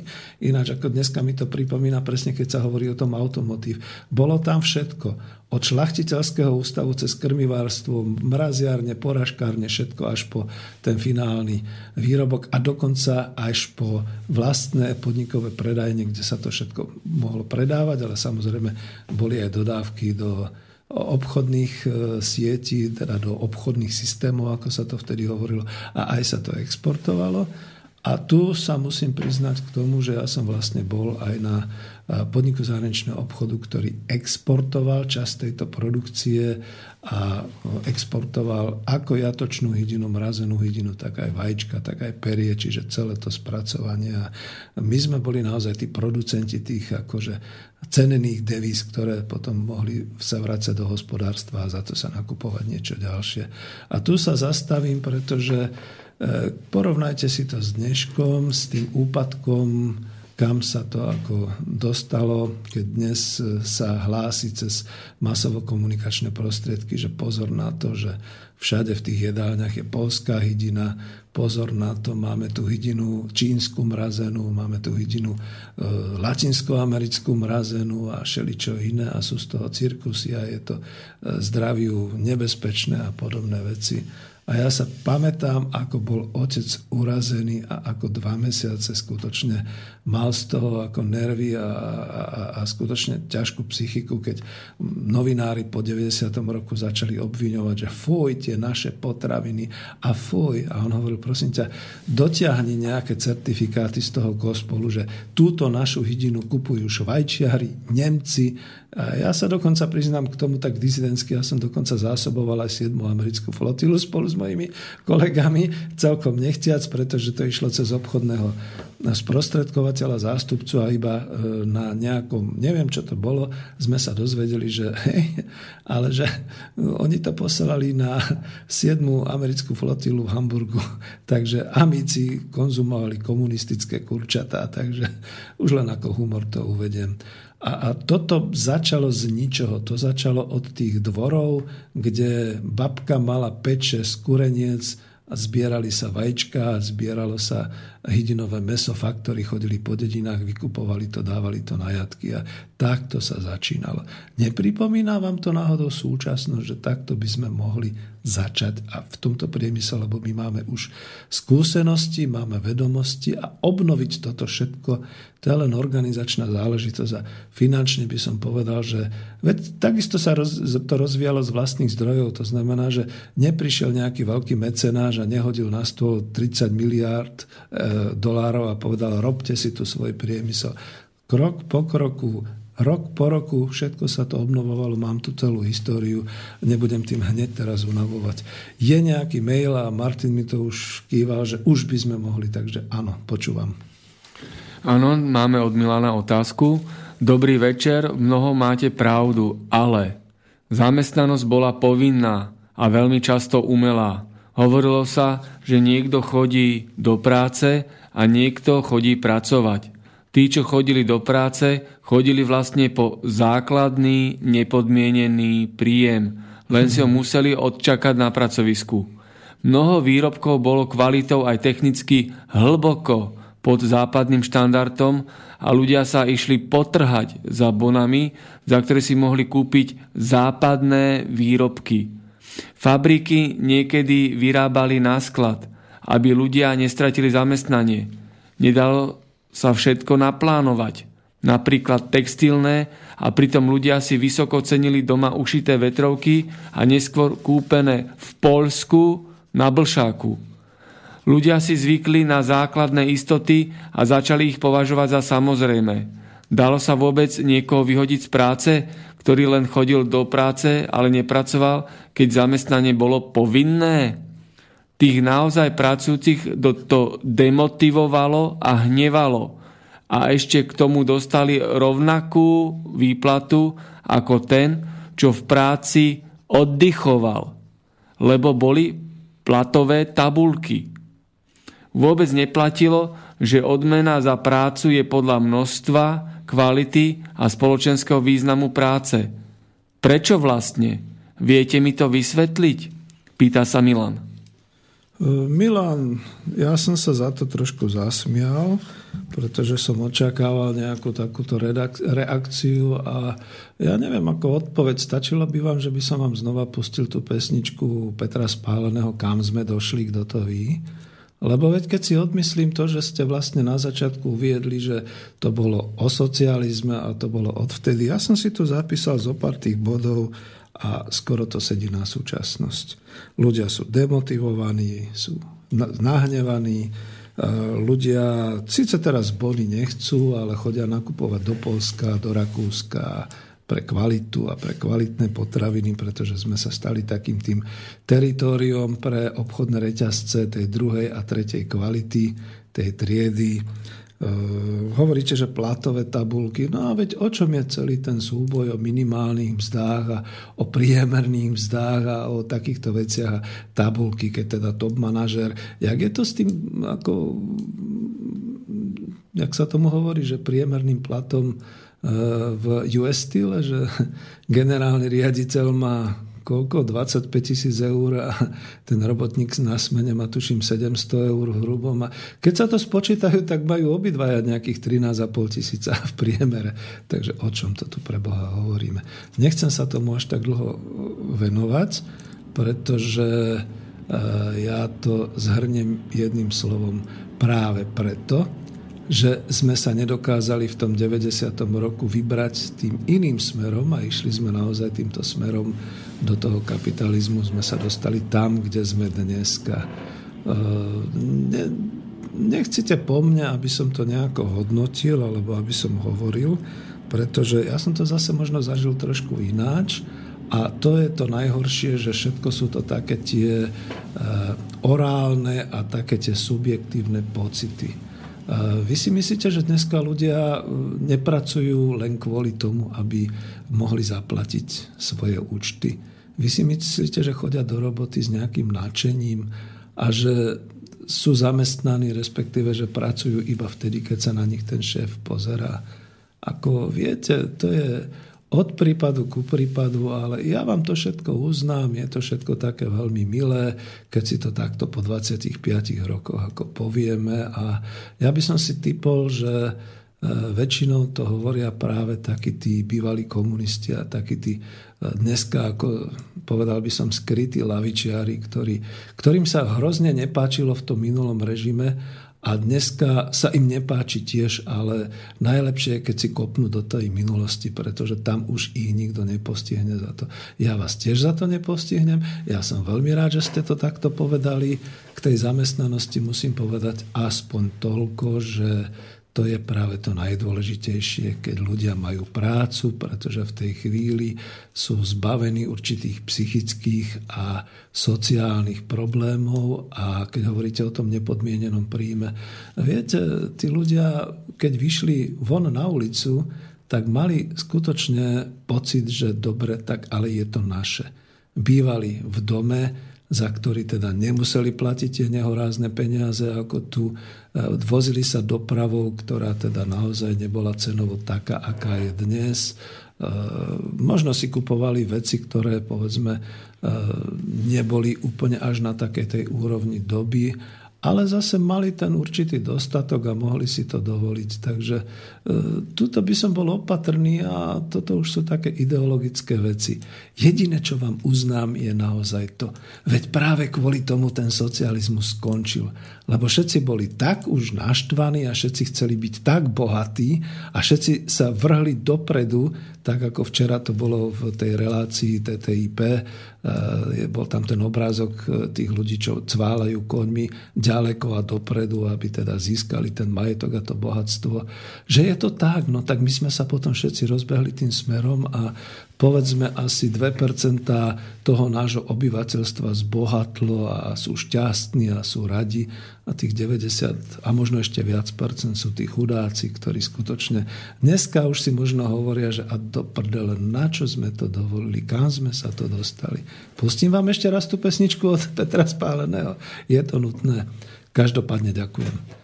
Je to poznámka k veci, vážim si to a vrátim sa naspäť, pokiaľ nie je niečo ďalšie. Takže keď budem pokračovať, e,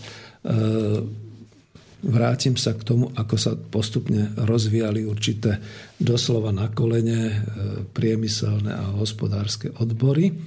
No a keď sme hovorili o tom hydinárskom priemysle, tak skúsim pokračovať citáciou v tom, čo vlastne aj tu ten pán Mastihuba a môj otec písali s pánom Karpišom. V konzumácii dnes sa uprednostňujú potraviny ľahko stráviteľné a pritom nutrične hodnotné. Týmto požiadavkám úplne vyhovujú hydinové meso, konzumné vajce a výrobky z nich.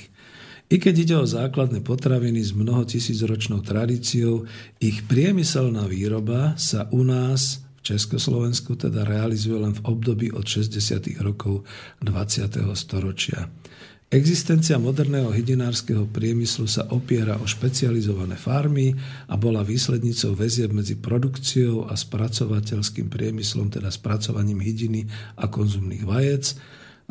Toto je ešte teda z tej knihy dosiahnuté úspechy hydinárskeho priemyslu a akcelerácia výrobných síl v polnohospodárstve v 7. a 8. dekáde 20. storočia, ktorá sa výrazne prejavila v rozvoji výrobnej, výroby jatočnej hydiny a konzumných vajec, bola realizačnými výstupmi vysoko organizovanej a špecializovanej hydinárskej výroby.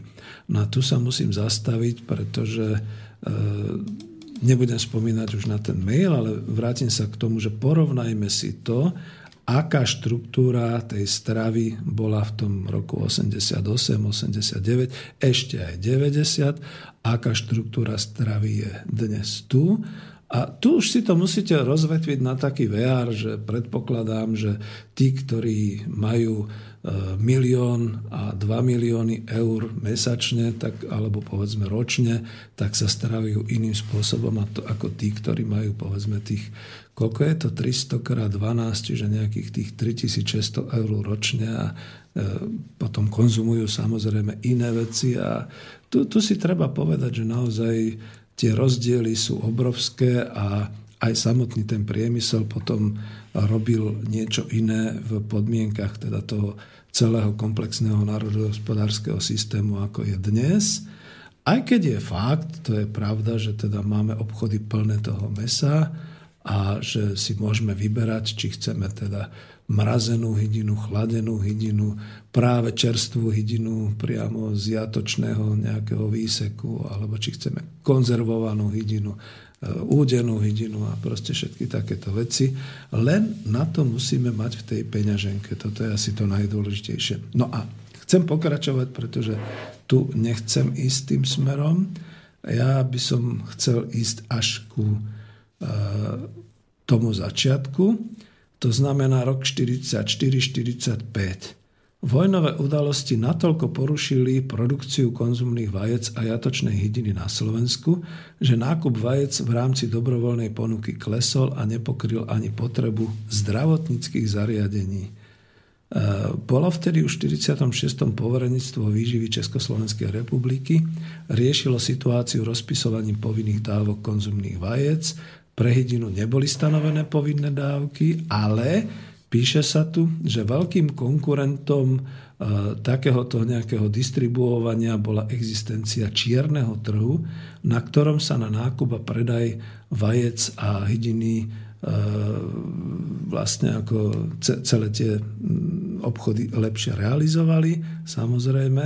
A nezabúdajme, že vtedy bol takisto určitý hospodársky systém, ktorý si vyžadoval daňové odvody a všetky takéto veci. A toto, ten čierny trh sa jak konal mimo. A v roku 1947 bol zavedený systém povinných dávok, ktorý bol postavený na E, nejakú reštrukturalizáciu to, celej distribúcie obchodov a v súvislosti s týmto usporiadaním e, sa prešlo od roku 1948 k nákupu vajec na kilá, čiže na váhu. Prikročilo sa prvý raz v histórii Slovenska k presvedcovaniu vajec, k triedeniu a k ich akostnému značkovaniu. Čiže to je až od 48. A musím povedať, že povedzme tie prvé technológie toho všetkého boli tak trošku primitívne, nejaká lampa, nejaké takéto veci a triedenie a všetky takéto veci. Dneska sú to naozaj automatické triedičky, ktoré triedia milión kusov vajec možno za smenu a podobne. A Ďalej sa teda píše, že e, prebiehávalo samozrejme v hospodárstve znárodnenie. Znárodňovacie dekrety v 48. v apríli sa dotkli aj obchodu s vajcami a hydinou. E, tento obchod bol združstevnený a znárodnený. Vytvoril sa systém jednotného veľkodistribučného článku potravinárskej výroby, tzv. veľkodistribučný podnik, čiže to boli hlavne tie organizačné zásahy. Vytvorilo sa riadenie nákupu, spracovania, skladovania, distribúcie aj vajec. Bolo prevzaté družstvom pre hospodárenie s hospodárskymi výrobkami, ktorého hlavnou náplňou bolo zabezpečovanie výkupu a tak ďalej. Prečo to takto hovorím? Ja to nechcem rozvádzať celé, dokonca mám takú chuť takúto knižku spracovať, dať ju do elektronickej podoby, vydať ju a, a potom vlastne ako ponúkať, že teda toto je nejaká história. A e, musím to povedať, že až potom, po tom roku 47-48 došlo ku vzniku z takého toho malohospodárstva, malého pestovania k takému veľkochovu a veľkopestovaniu. Vravím, že ešte existovali tí tzv. faktory, ktorí chodili po dedinách a vykupovali vajcia. Eh, viete si predstaviť asi, ako to bolo, že neboli vtedy nejaké mraziace vozy ani nič podobné, tak eh, ak si pamätáte, je taký slovenský film, že jak to bolo, hráči v offside, kde teda ako stáli na takom lade, tam prechladli, keď pozerali na futbal, tak také tie ľadové celé nejaké, ani nie kocky, ale také nejaké obdržníky boli naládované niekde na nákladné auto a tam sa teda dali tie košiky s vajcami a týmto spôsobom sa distribuovalo, skladovalo všetky takéto veci. No a postupne sa investovalo, Organizačne v 51. vzniklo v rámci poverenictva potravinárskeho priemyslu hlavná správa pre potravinárstvo, riadila aj hydinársky priemysel na Slovensku až do 57. Nechcem to tu hovoriť, len hľadám teda nejaké také veci, že kde sa to lámalo a kde sa investovalo. Nezabúdajte, že každý rok tým pádom sa investovalo do technológií. V 58. napríklad práve vznikla tá výrobno-hospodárska jednotka Združenie hydinárskych podnikov s pôsobnosťou pre Slovensko. Združenie hydinárskych podnikov, toto bude pre vás zaujímavé, bolo, kde boli včlenené národné podniky. Západoslovenské hydinárske závody Cífer, Nitrianské hydinárske závody Levice, Stredoslovenské hydinárske závody Zvolen, východoslovenské hydinárske závody Košice, hydinárske konzervárne Dunajská streda, slovenské krmovinárske závody Bratislava, čiže dosiahla sa určitá odborová a výrobná špecializácia so zameraním na hydinársky a spracovateľský priemysel. A toto chcem zdôrazniť, že Tomuto muselo teda predchádzať nejaké to plánovanie výroby technológií, organizačné a hlavne finančné. A dneska sa akože všetci smejú, že to plánovanie za socializmu a tak ďalej. No a poďte teraz ako porozmýšľať, že dobre, sme tu na zelenej lúke, sme tu v súčasnosti v roku 2016 a čo my dneska máme, e, kde by sme chceli ten hydinársky priemysel? Máme tu asi 4 súkromné akciové spoločnosti, ktoré dobre teda majú ten spracovateľský priemysel, majú aj svoju mraziareň, majú svoju jatku a tak ďalej, ale nepokrývajú potreby celej republiky. Únia spracovateľov hydinárskeho priemyslu je ešte stále taká stavovská organizácia, ktorá si pamätá na tých x podnikov v rámci celej republiky. Dneska už ich až tak veľa nemá. A hlavne celá tá únia bojuje s tým importom toho lacného, nekvalitného a často kontaminovaného mesa z Polska a toho mrazeného mesa z rôznych krajín sveta. A no a povedzme si úprimne aj toho kvalitnejšieho, povedzme, mesa kačice a husy, ktoré prichádzajú z Maďarska a lacných moriek, ktoré prichádzajú a morčacie meso z Ukrajiny a tak ďalej. O Českej republike ani nehovorím, pretože to sú značky, ktoré, no mladá generácia to už nepozná. Ale keď niekde v obchode uvidím pekne zabalenú a zmrazenú vodňanskú kačicu, viem, že to je tá pekne krásna, e, tlstá, čínska vodňanská kačica, ktorá sa oplatí dať ju na pekáč a pekne ju upiec, pretože to je, to je už značka, to už nie je, že nejaká kačica, kde si od Čiech a podobne. Čiže toto je ten systém, ktorý možno už ani ľudia nevedia. A prečo to všetko hovorím? Pretože ten pochod toho hydinárskeho priemyslu pokračoval. Predstavte si, že eh, v 65. došlo ku zmene na výrobno-hospodárskú jednotku hydinársky priemysel odborové riaditeľstvo Bratislava, čiže to bol koncernový podnik. V 69. to by ste neverili, že v súvislosti s federálnym usporiadaním ČSSR došlo k úprave aj v riadení hydinárskeho priemyslu. Vytvorili sa osobitné integračné zoskupenia hydinárskych podnikov v Českej republike a v Slovenskej rozhodnutí ministra zemedelstva a výživy ČSSR, minister zemedelstva a výživy. V 69. k 1. januáru vznikol drúbežársky prúmysl odborové žediteľství Praha s množstvom podnikov v Českej republike a vznikol hydinársky priemysel odborové riaditeľstvo Bratislava. Znova, prečo to hovorím? E, prichádzali nové technológie, prichádzali nové spôsoby spracovania jatočného mesa, e, oddelovali sa, 100% sa začali využívať, už nebolo odpadových technológií, čo sa týka spracovania vajec, spracovania mesa, konzervárenský priemysel, všetky takéto veci. Dokonca sa začali vytvárať a práve tým exportom sa vytvárali možnosti importovať sem nejaké baliace linky, čiže začali sa používať tzv. tie zmršťovacie, zmrazovacie sáčky, krajovek, postupne sa vytvárali, chodili nejakí naši ľudia na nejaké zaškolenia, tak sa vytvárala kalibrácia kuracích dielov, to znamená to, čo už dneska poznáme, nejaké tie kalibrované kurčacie prsia, kurčacie stehna, všetky takéto veci. Vytvárali sa polievkové zmesy, všet, spracovávala sa teda samozrejme druhotne tá určitá surovina aj teda na hydinové šunky, salámy a podobné veci.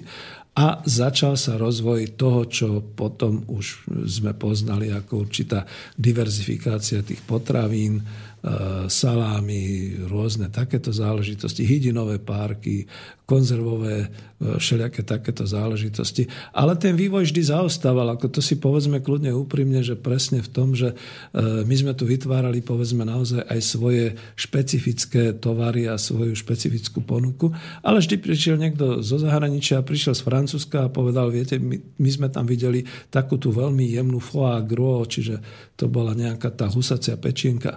A my to chceme. A tuto je fotografia a potrebujeme k tomu, a potrebujeme k tomu nejaké devízy. No tak sa potom doviezol aj takýto stroj, ktorý spracovával jednak e, foie gras, či ak sa to volalo, čiže tú jemnú pečienku. E, spracovali sa k tomu obaly. Už teda sa rozvíjala aj taká nejaká technika na, na, na túto, nechcem povedať, pasterizovanie alebo takéto veci. A bol to teda ten obrovský priemysel.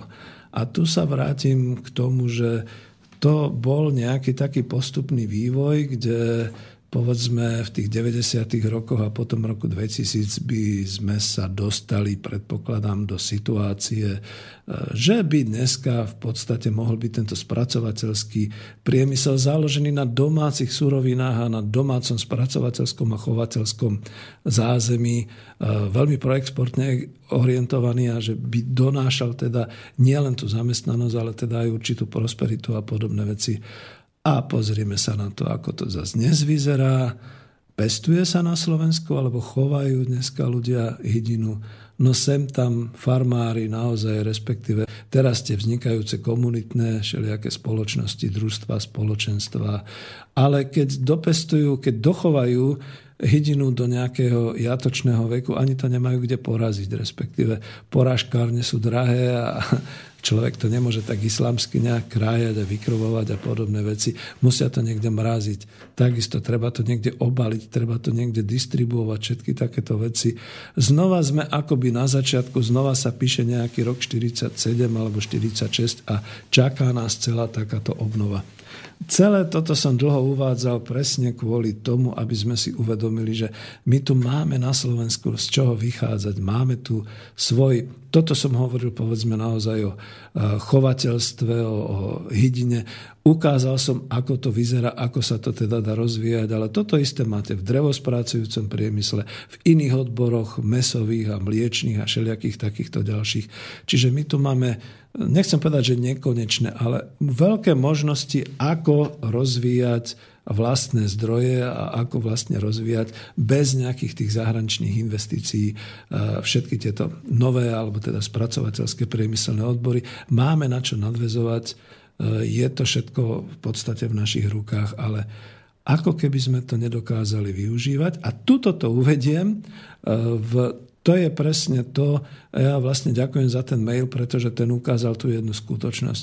Ľudia ako keby boli uzavretí, ako keby proste o tej minulosti vedeli iba presne to, čo mi uvádzal ten Milan v tom maili, že proste fuj a tak ďalej.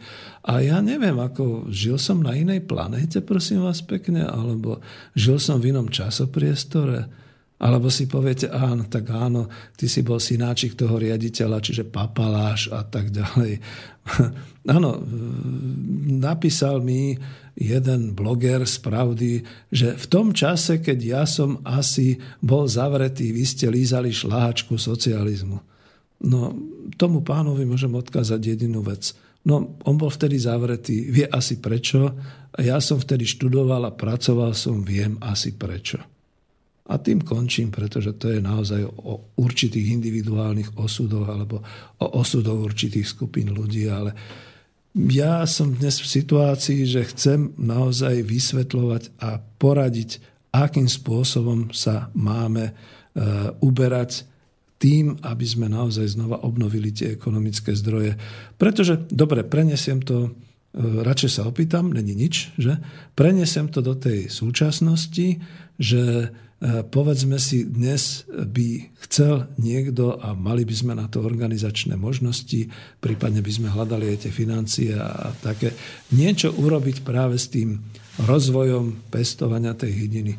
Čiže musel by vzniknúť nejaký okruh ľudí, ktorí sú ochotní nakúpiť si alebo získať nejaký ten šlachtiteľský materiál, tie malé kurčiatka jednodňové a podobne, začať to chovať, začať to pestovať, urobiť zmluvy urobiť zmluvy, aby ľudia po dedinách začali na základe odberových e, zmluv pestovať, aby sme sa dohodli, že v určitých termínoch to vykúpime, aby sme mali možnosť v určitých termínoch pozbierať po dedinách tento chovateľský jatočný, teraz to poviem materiál, škaredo, tvrdo, teda tie kur, kurčata a podobne, niekde to spracovať, niekde urobiť porážkareň alebo dať to na nejakej porážkárni, poraziť, spracovať, očistiť, rozrobiť, volá sa to naozaj odborne rozrábka mesa a tak ďalej, urobiť kurčata, urobiť diely kuracie a tak ďalej. Presne aj celý ten vaječný priemysel, všetky tieto veci. Skladovať to, alebo just in time rozvážať to po určitých obchodoch ako čerstvý tovar, predávať to, spracovávať to na ďalšie použitie, takisto ako aspoň nejaké minimálne, aby to splňalo podmienky teda tých súčasných hygienických noriem, čiže nejaké to balenie a nejaké takéto veci. A Myslíte si, že by sa tým neuživilo strašne veľa ľudí a takých ľudí, ktorí nemajú tú kvalifikáciu toho IT inžiniera a finančného mága a nepotrebujú mať k tejto práci tri svetové jazyky a mať za sebou desaťročnú prax e, v takom a onakom nejakom podnikaní a takýchto vecí. Toto by bolo pre tých našich ľudí. Takto by sa začínalo. Možno s cieľom, že v roku 2020 tu zase bude obnovený celý takýto vyspelý hydinársky priemysel a že budeme si môcť robiť svoju produkciu a chutné. A teraz je tá otázka, že všetci by potom znova povedali, povedzme, aj ten Milan by mi dal zase takú otázku, že a na čo to budeme robiť, keď vo svete a zo sveta si všetko dovezieme. Nie je pravda, pretože my chceme našu kvalitu, my chceme našu potravinovú bezpečnosť, našu sebestačnosť. Ja nepotrebujem tu mať latinsko americké kurčatá, ktoré strávili viac času cestovaním, ako mali ten svoj produkčný život. Nepotrebujeme tu mať kurčatá napichané všelijakými tými, eh, a už ani radšej nehovorím anabolikami a všelijakými takýmito. A, a proste o tomto vieme, že to je naše, že je to kvalitné. Teraz to aj škaredo poviem tak, ako to Dávid hovoril, a aj si priplatíme za to o niečo viac, pretože budeme vedieť, že týmto spôsobom vlastne vraciame tie peniaze do našej produkcie, našim ľuďom, do výroby a že to takto bude fungovať. A to som len jeden malý úsek, len, len minimálne, povedal by som jednu desatisícinu z tých rôznych možností, ktoré tu máme na Slovensku, uviedol. A už sa tu zastavujem, pretože to je práve o tom, že tomuto rozumiem, čiže o tomto môžem diskutovať, o tomto môžem hovoriť. A tu v podstate si myslím, že eh, vedel by som naozaj pomôcť tým, ktorí by si chceli takýto rozvoj urobiť a takéto nejaké organizačné zázemie, aby mohli fungovať. A nemyslím si, že by sme boli konkurencia nejakej únii hydinárov alebo podobným veciam, pretože ja si skôr myslím, že by to privítali presne v tom zmysle, že oni už došli na nejaký záver tých svojich kapacít, nejakých tých svojich možností nákladových a efektívnosti a produkčných a tak ďalej. Skôr by sme boli spojencami e, v tom zmysle vytvárania nejakých takých doslova hospodárskych klasterov, určitej kooperácie, určitých špecializácií, pretože úplne na Slovensku zanikli určité výroby, určité výrobky a toto všetko by sa dalo obnoviť. No, dospel som až do takého skoro vrcholu, záveru v tejto jednej, e, v tomto jednom rozbore, čo by sa dalo robiť, ako by sa dalo robiť. Vravím, nie som odborník na všetko, čiže zobral som si len tú časť, ktorej dobre rozumiem, ktorú som prežil a kde teda v prípade nutnosti môžem byť naozaj odborníkom, keď sa to tak povie. E, ďalšiu pesničku skúsime? A potom budeme už sa pomaly chystať k záveru. Máme posledných 15 minút. Môžeš.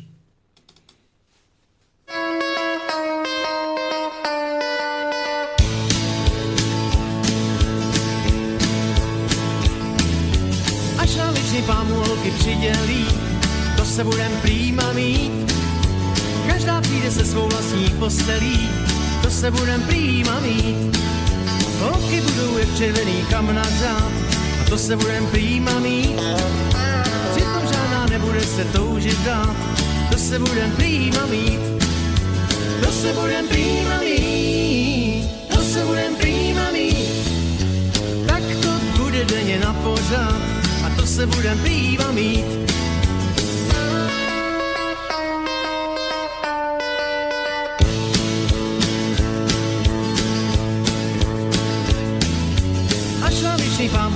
Přidělí, to se budem prýma mít.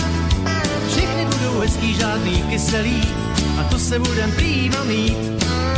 Od třicítek směrem dolů po pany, to se budem mít. A ty pany nebudou mít zábrany, to se budem mít.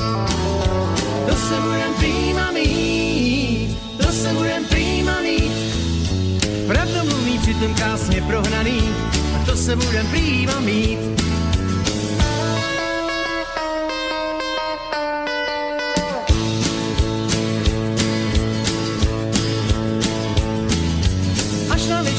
Holky přihodí, to se budem prýma mít. To se spousta krásných dětí narodí, a to se budem prýma mít. A z nás ruce kousek vyzourá, to se budem prýma mít se třeba holky ukňouraj, to se budem prýma mít, to se budem prýma mít, to se budem prýma mít. Pak ti pán zase nějakou vyšťourá, to se budem prýma mít.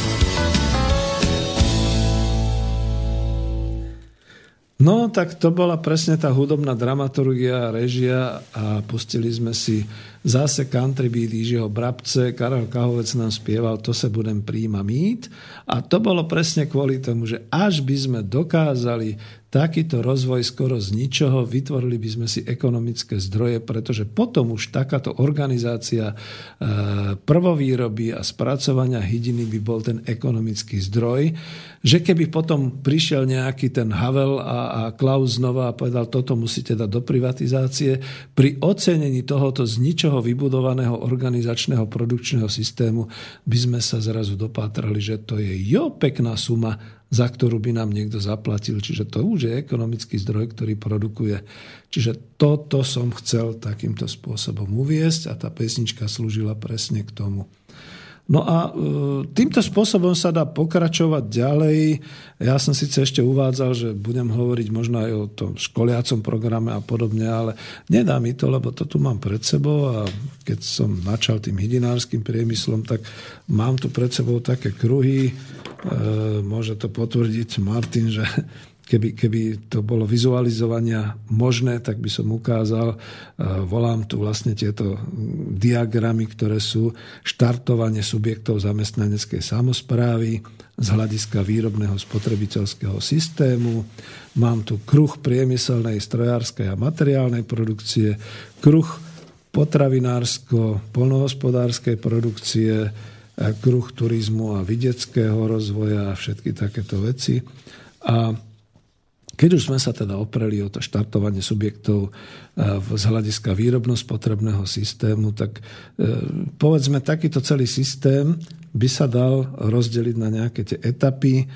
Prvá až nejaká štvrtá etapa v prvej etape, e, a práve som to s Martinom hovoril, tak mi oponoval, takže kľudne poviem samozrejme, že to treba premysleť. To nie je len teda tak, že od zajtra začneme a v e, pondelok sa zastavíme, lebo sme došli k tomu, že už to viac nevieme. Čiže od tej prvej etape e, povedzme naozaj rozdelenie, keď sme hovorili o tej hydine o takýchto vecí, vytvorenie nákupného družstva, nákup pre členov, výkup s fariem od pestovateľov. A tu ide o to, že tam žiadna konkurencia neexistuje. Telefon? Nie, ako 10 minút, dobre. Tam žiadna konkurencia neexistuje, pretože ide väčšinou o združenie tej nákupnej činnosti. A tu som spomínal, keď znela tá pesnička, že je zaujímavé, že dneska sa dokážu mnohí angažovať v tom, že stanú sa obchodnými zástupcami, sadnú do svojho vlastného auta na vlastné náklady, sa prevážajú po dedinách a nahovárajú ľudí, čo ja viem, na e, taký alebo onaký finančný systém, na poisťovanie, na predaj hrncov, na také veci, na onaké veci, výkup zlata a čo ja viem čo. No tak v tomto prípade by bola zrejme zorganizovaná nejaká taká tá skupina, kde by teda pochodovali po dedinách a po takýchto hospodárskych dvoroch a dohovárali pýtali sa, my vám dáme jatočný materiál, prípadne aj krmoviny, to, to upozornil Martin, krmoviny a alebo teda sa dohodneme, že nie, ale že vy si to dopestujete a po tých 6-8 týždňoch, alebo teda v tej dobe tej jatočnej zrelosti, prídeme na zavolanie, odvezieme si, zoberieme ten jatočný materiál, e, máme takto hromadnú porážkáreň, to už bude tá druhá etapa, porážka, skladovanie, rozrobenie nejakého toho mesa a podobné veci. Čiže týmto systémom to funguje. Ale to není, že hydinové. To ja som teraz znova sa dostal do toho, že uvádzam ten príklad, ale prvá etapa vytvorenie tých nákupných družstiev, ktoré teda e, vykupujú od farmárov, od pestovateľov, od družstiev, e, tieto výkupné družstva potom v podstate e, sú nejako prepojené s nejakou logistikou a distribúciou, dopravnými službami. To môže byť zase druhé družstvo, ktoré toto zabezpečuje. E, takisto v podstate sa vytvárajú nejaké ďalšie k tomu ucelené organizačné štruktúry, aby teda vedeli spracovať e, túto surovinu. To je jedno, či je to hydina, meso, alebo drevo, alebo podobné veci. Postupne podľa tých technológií títo potom vlastne dokážu spracovať finálne ten výrobok, dokážu ho dodať. Družstvo predajné alebo spotrebné, teda vytvárať si aj určitý systém teda takých tých obchodíkov, obchodných sietí. A stále je tu vždy tá otázka, no ale veď jasné, že konkurencia, čo na to povedia tie obchodné siete? No vážený, tá práve vo februári 2016 roku, koľky tí dodávateľia do obchodnej siete Carrefour by prijali, že by existovali nejaké alternatívne distribučné siete, kam by teda, keď už to nejde tam, alebo keď je problém niekde inde s tzv. zalistovaním sa, to znamená zaplatením za vstup do toho e, obchodného nejakého reťazca a podobne, že by existovali na voľnom trhu nejaké takéto subjekty, ktorým by mohli predať alebo dohodnúť sa s nimi na predaj tých svojich výrobkov a podobne. No takmer to neexistuje. Kľudne poviem, že na Slovensku to takmer zaniká celá tá súkromná obchodná sieť týchto malých e, predajcov a obchodníkov. Za prvé, lebo finančne a za druhé, lebo však kto by sa s tým trápil. Takže to je ten problém. No a toto je ten jeden rozvoj, štartovanie týchto subjektov. Samozrejme, že keď sa to dostane do určitého cyklu, máme celoročný hospodársky cyklus, rozvinie sa to 3, 6, 9 mesiacov, pokračuje to ďalej, v ďalšom roku znova spočítajú sa náklady, spočíta sa tržba, je z toho nejaký výnos, nechcem povedať zisk, rozdeli sa to, niečo sa zainvestuje a postupuje sa rok po roku s tým, že sa nabaluje, rozvíja táto činnosť z ničoho. Dobre ste počuli, z ničoho. Väčšinou sa ľudia pýtajú, no dobre, ale tak k tomu treba veľa financií a tak ďalej. Nie. K tomu treba predovšetkým organizačne sa dohodnúť a vysúkať si rukávy a pustiť sa dopredu do celej tej činnosti. Kruh priemyselne strojárskej materiálovej produkcie, v tom sme predsa boli odborníci a už pomaly ako keby sme ani neboli. Veľmi dobre ovládame celý ten automotív systém, ale však sú tu aj iné finálne výrobky, akejkoľvek strojáriny, ktorá by sa mohla naozaj vyskytovať a ktorá by bola potrebná. Ja sa odrazím od toho stredu, od finalizácií, ktorá potrebuje subdodávateľov nejakých tých agregátov, strojových zariadení, komponentov, podobne, subdodávateľov dneska informačných systémov a všelijakých tých opracovaní IT systémov, CNC, podobne, vyšpecializovať to podľa určitých technologických celkov, čo sa spracuje, aké e, vlastne sú k tomu potrebné technologické operácie, subdodávateľia materiálov a energií, špecializácia podľa určitých technologických materiálových celkov až po nejakú tú konštrukciu, po, až nejaký ten vývojový výskumný servis, až po obchodno-predajný servis. Toto všetko v nejakom takom klástri, v takom nejakom kruhu, kde výsledkom znova je... Tuto je to trošku iné. Tu kľudne poviem, že samozrejme to je už veľmi tvrdá a niekedy aj dosť e, nákladová, materiálová a energetická, e, energeticky náročná výroba, kde samozrejme sú potrebné určité financie, ale tak, jak povedal Marian Vitkovič, je dobrá doba. Teraz vám požičia prakticky každý. E, stretol som sa samozrejme s realitou, že u tých novovznikajúcich firiem vám nepožičia takmer nikto. No ale to treba, ne, nebudem to tu hovoriť na, na kameru, ale teda do, do mikrofónu, že dá sa s tým vysporiadať, dá sa to nejakým spôsobom rozvinúť a nie je to až taký problém. Ten prvotný problém je vždy o tom, že pustiť sa do toho toto ľudia nemajú radi, pretože všetci väčšinou radšej nadávajú na tú minulosť alebo sa stiažujú na tú súčasnosť, ale nikto sa nepustí do toho, aby to začal robiť a aby teda skúsil produkovať niečo a aby sa teda hlavne zameral na to, aby mal nejakého zákazníka, aby mal nejaké tržby, aby sa to teda takto rozbiehalo. No a tuto končím, pretože zase ste mi nehali taký čas, že moc ste netelefonovali, Mail bol tiež len jeden, za ten teda ďakujem, pretože ten ma doviedol do tej reality, že ako sa na to díva žiaľ Bohu pomerne veľká časť obyvateľstva, ktorá ešte stále bolestinsky sa len stiažuje, ako bolo a zabudli, že už prešlo 26 rokov a už sme niekde úplne inde a my máme riešiť súčasnosť a nie minulosť.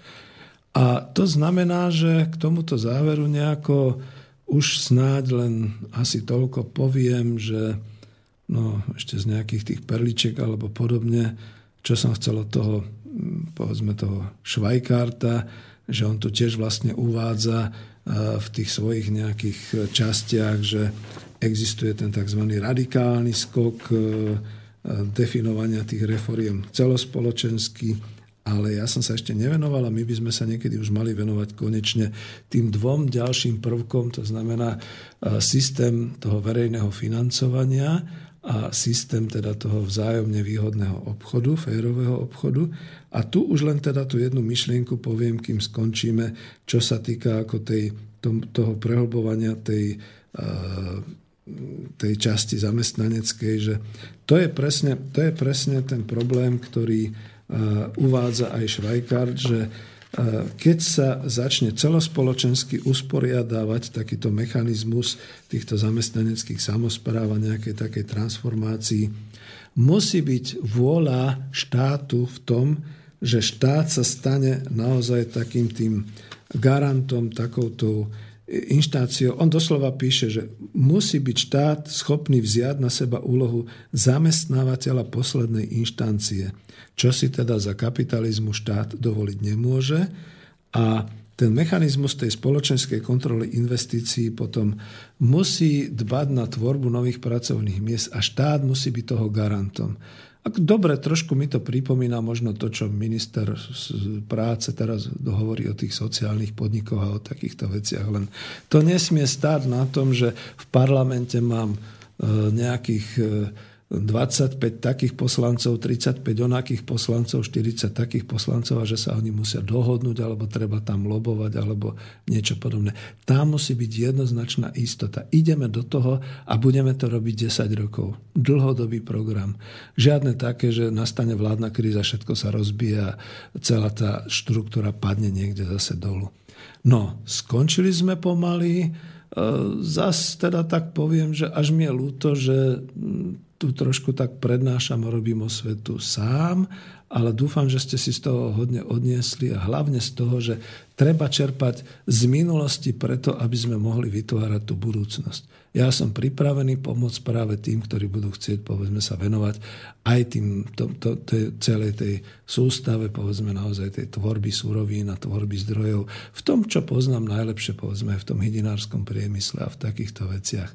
Tu sa s vami lúčim, na budúce už bude pravdepodobne host a budem s ním zase hovoriť skôr o tých e, kolektívnych e, samozprávach a kolektívnom vlastníctve. Toto bolo skôr o takom tom národohospodárskom pohľade a ja už teda len zaželám, že teda ďakujem pekne za počúvanie a zaželám vám teda príjemné teda ďalšie relácie, ktoré budú nasledovať.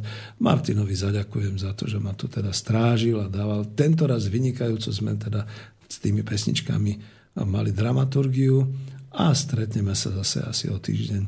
Ďakujem pekne, dovidenia a sme radi, že nás počúvate.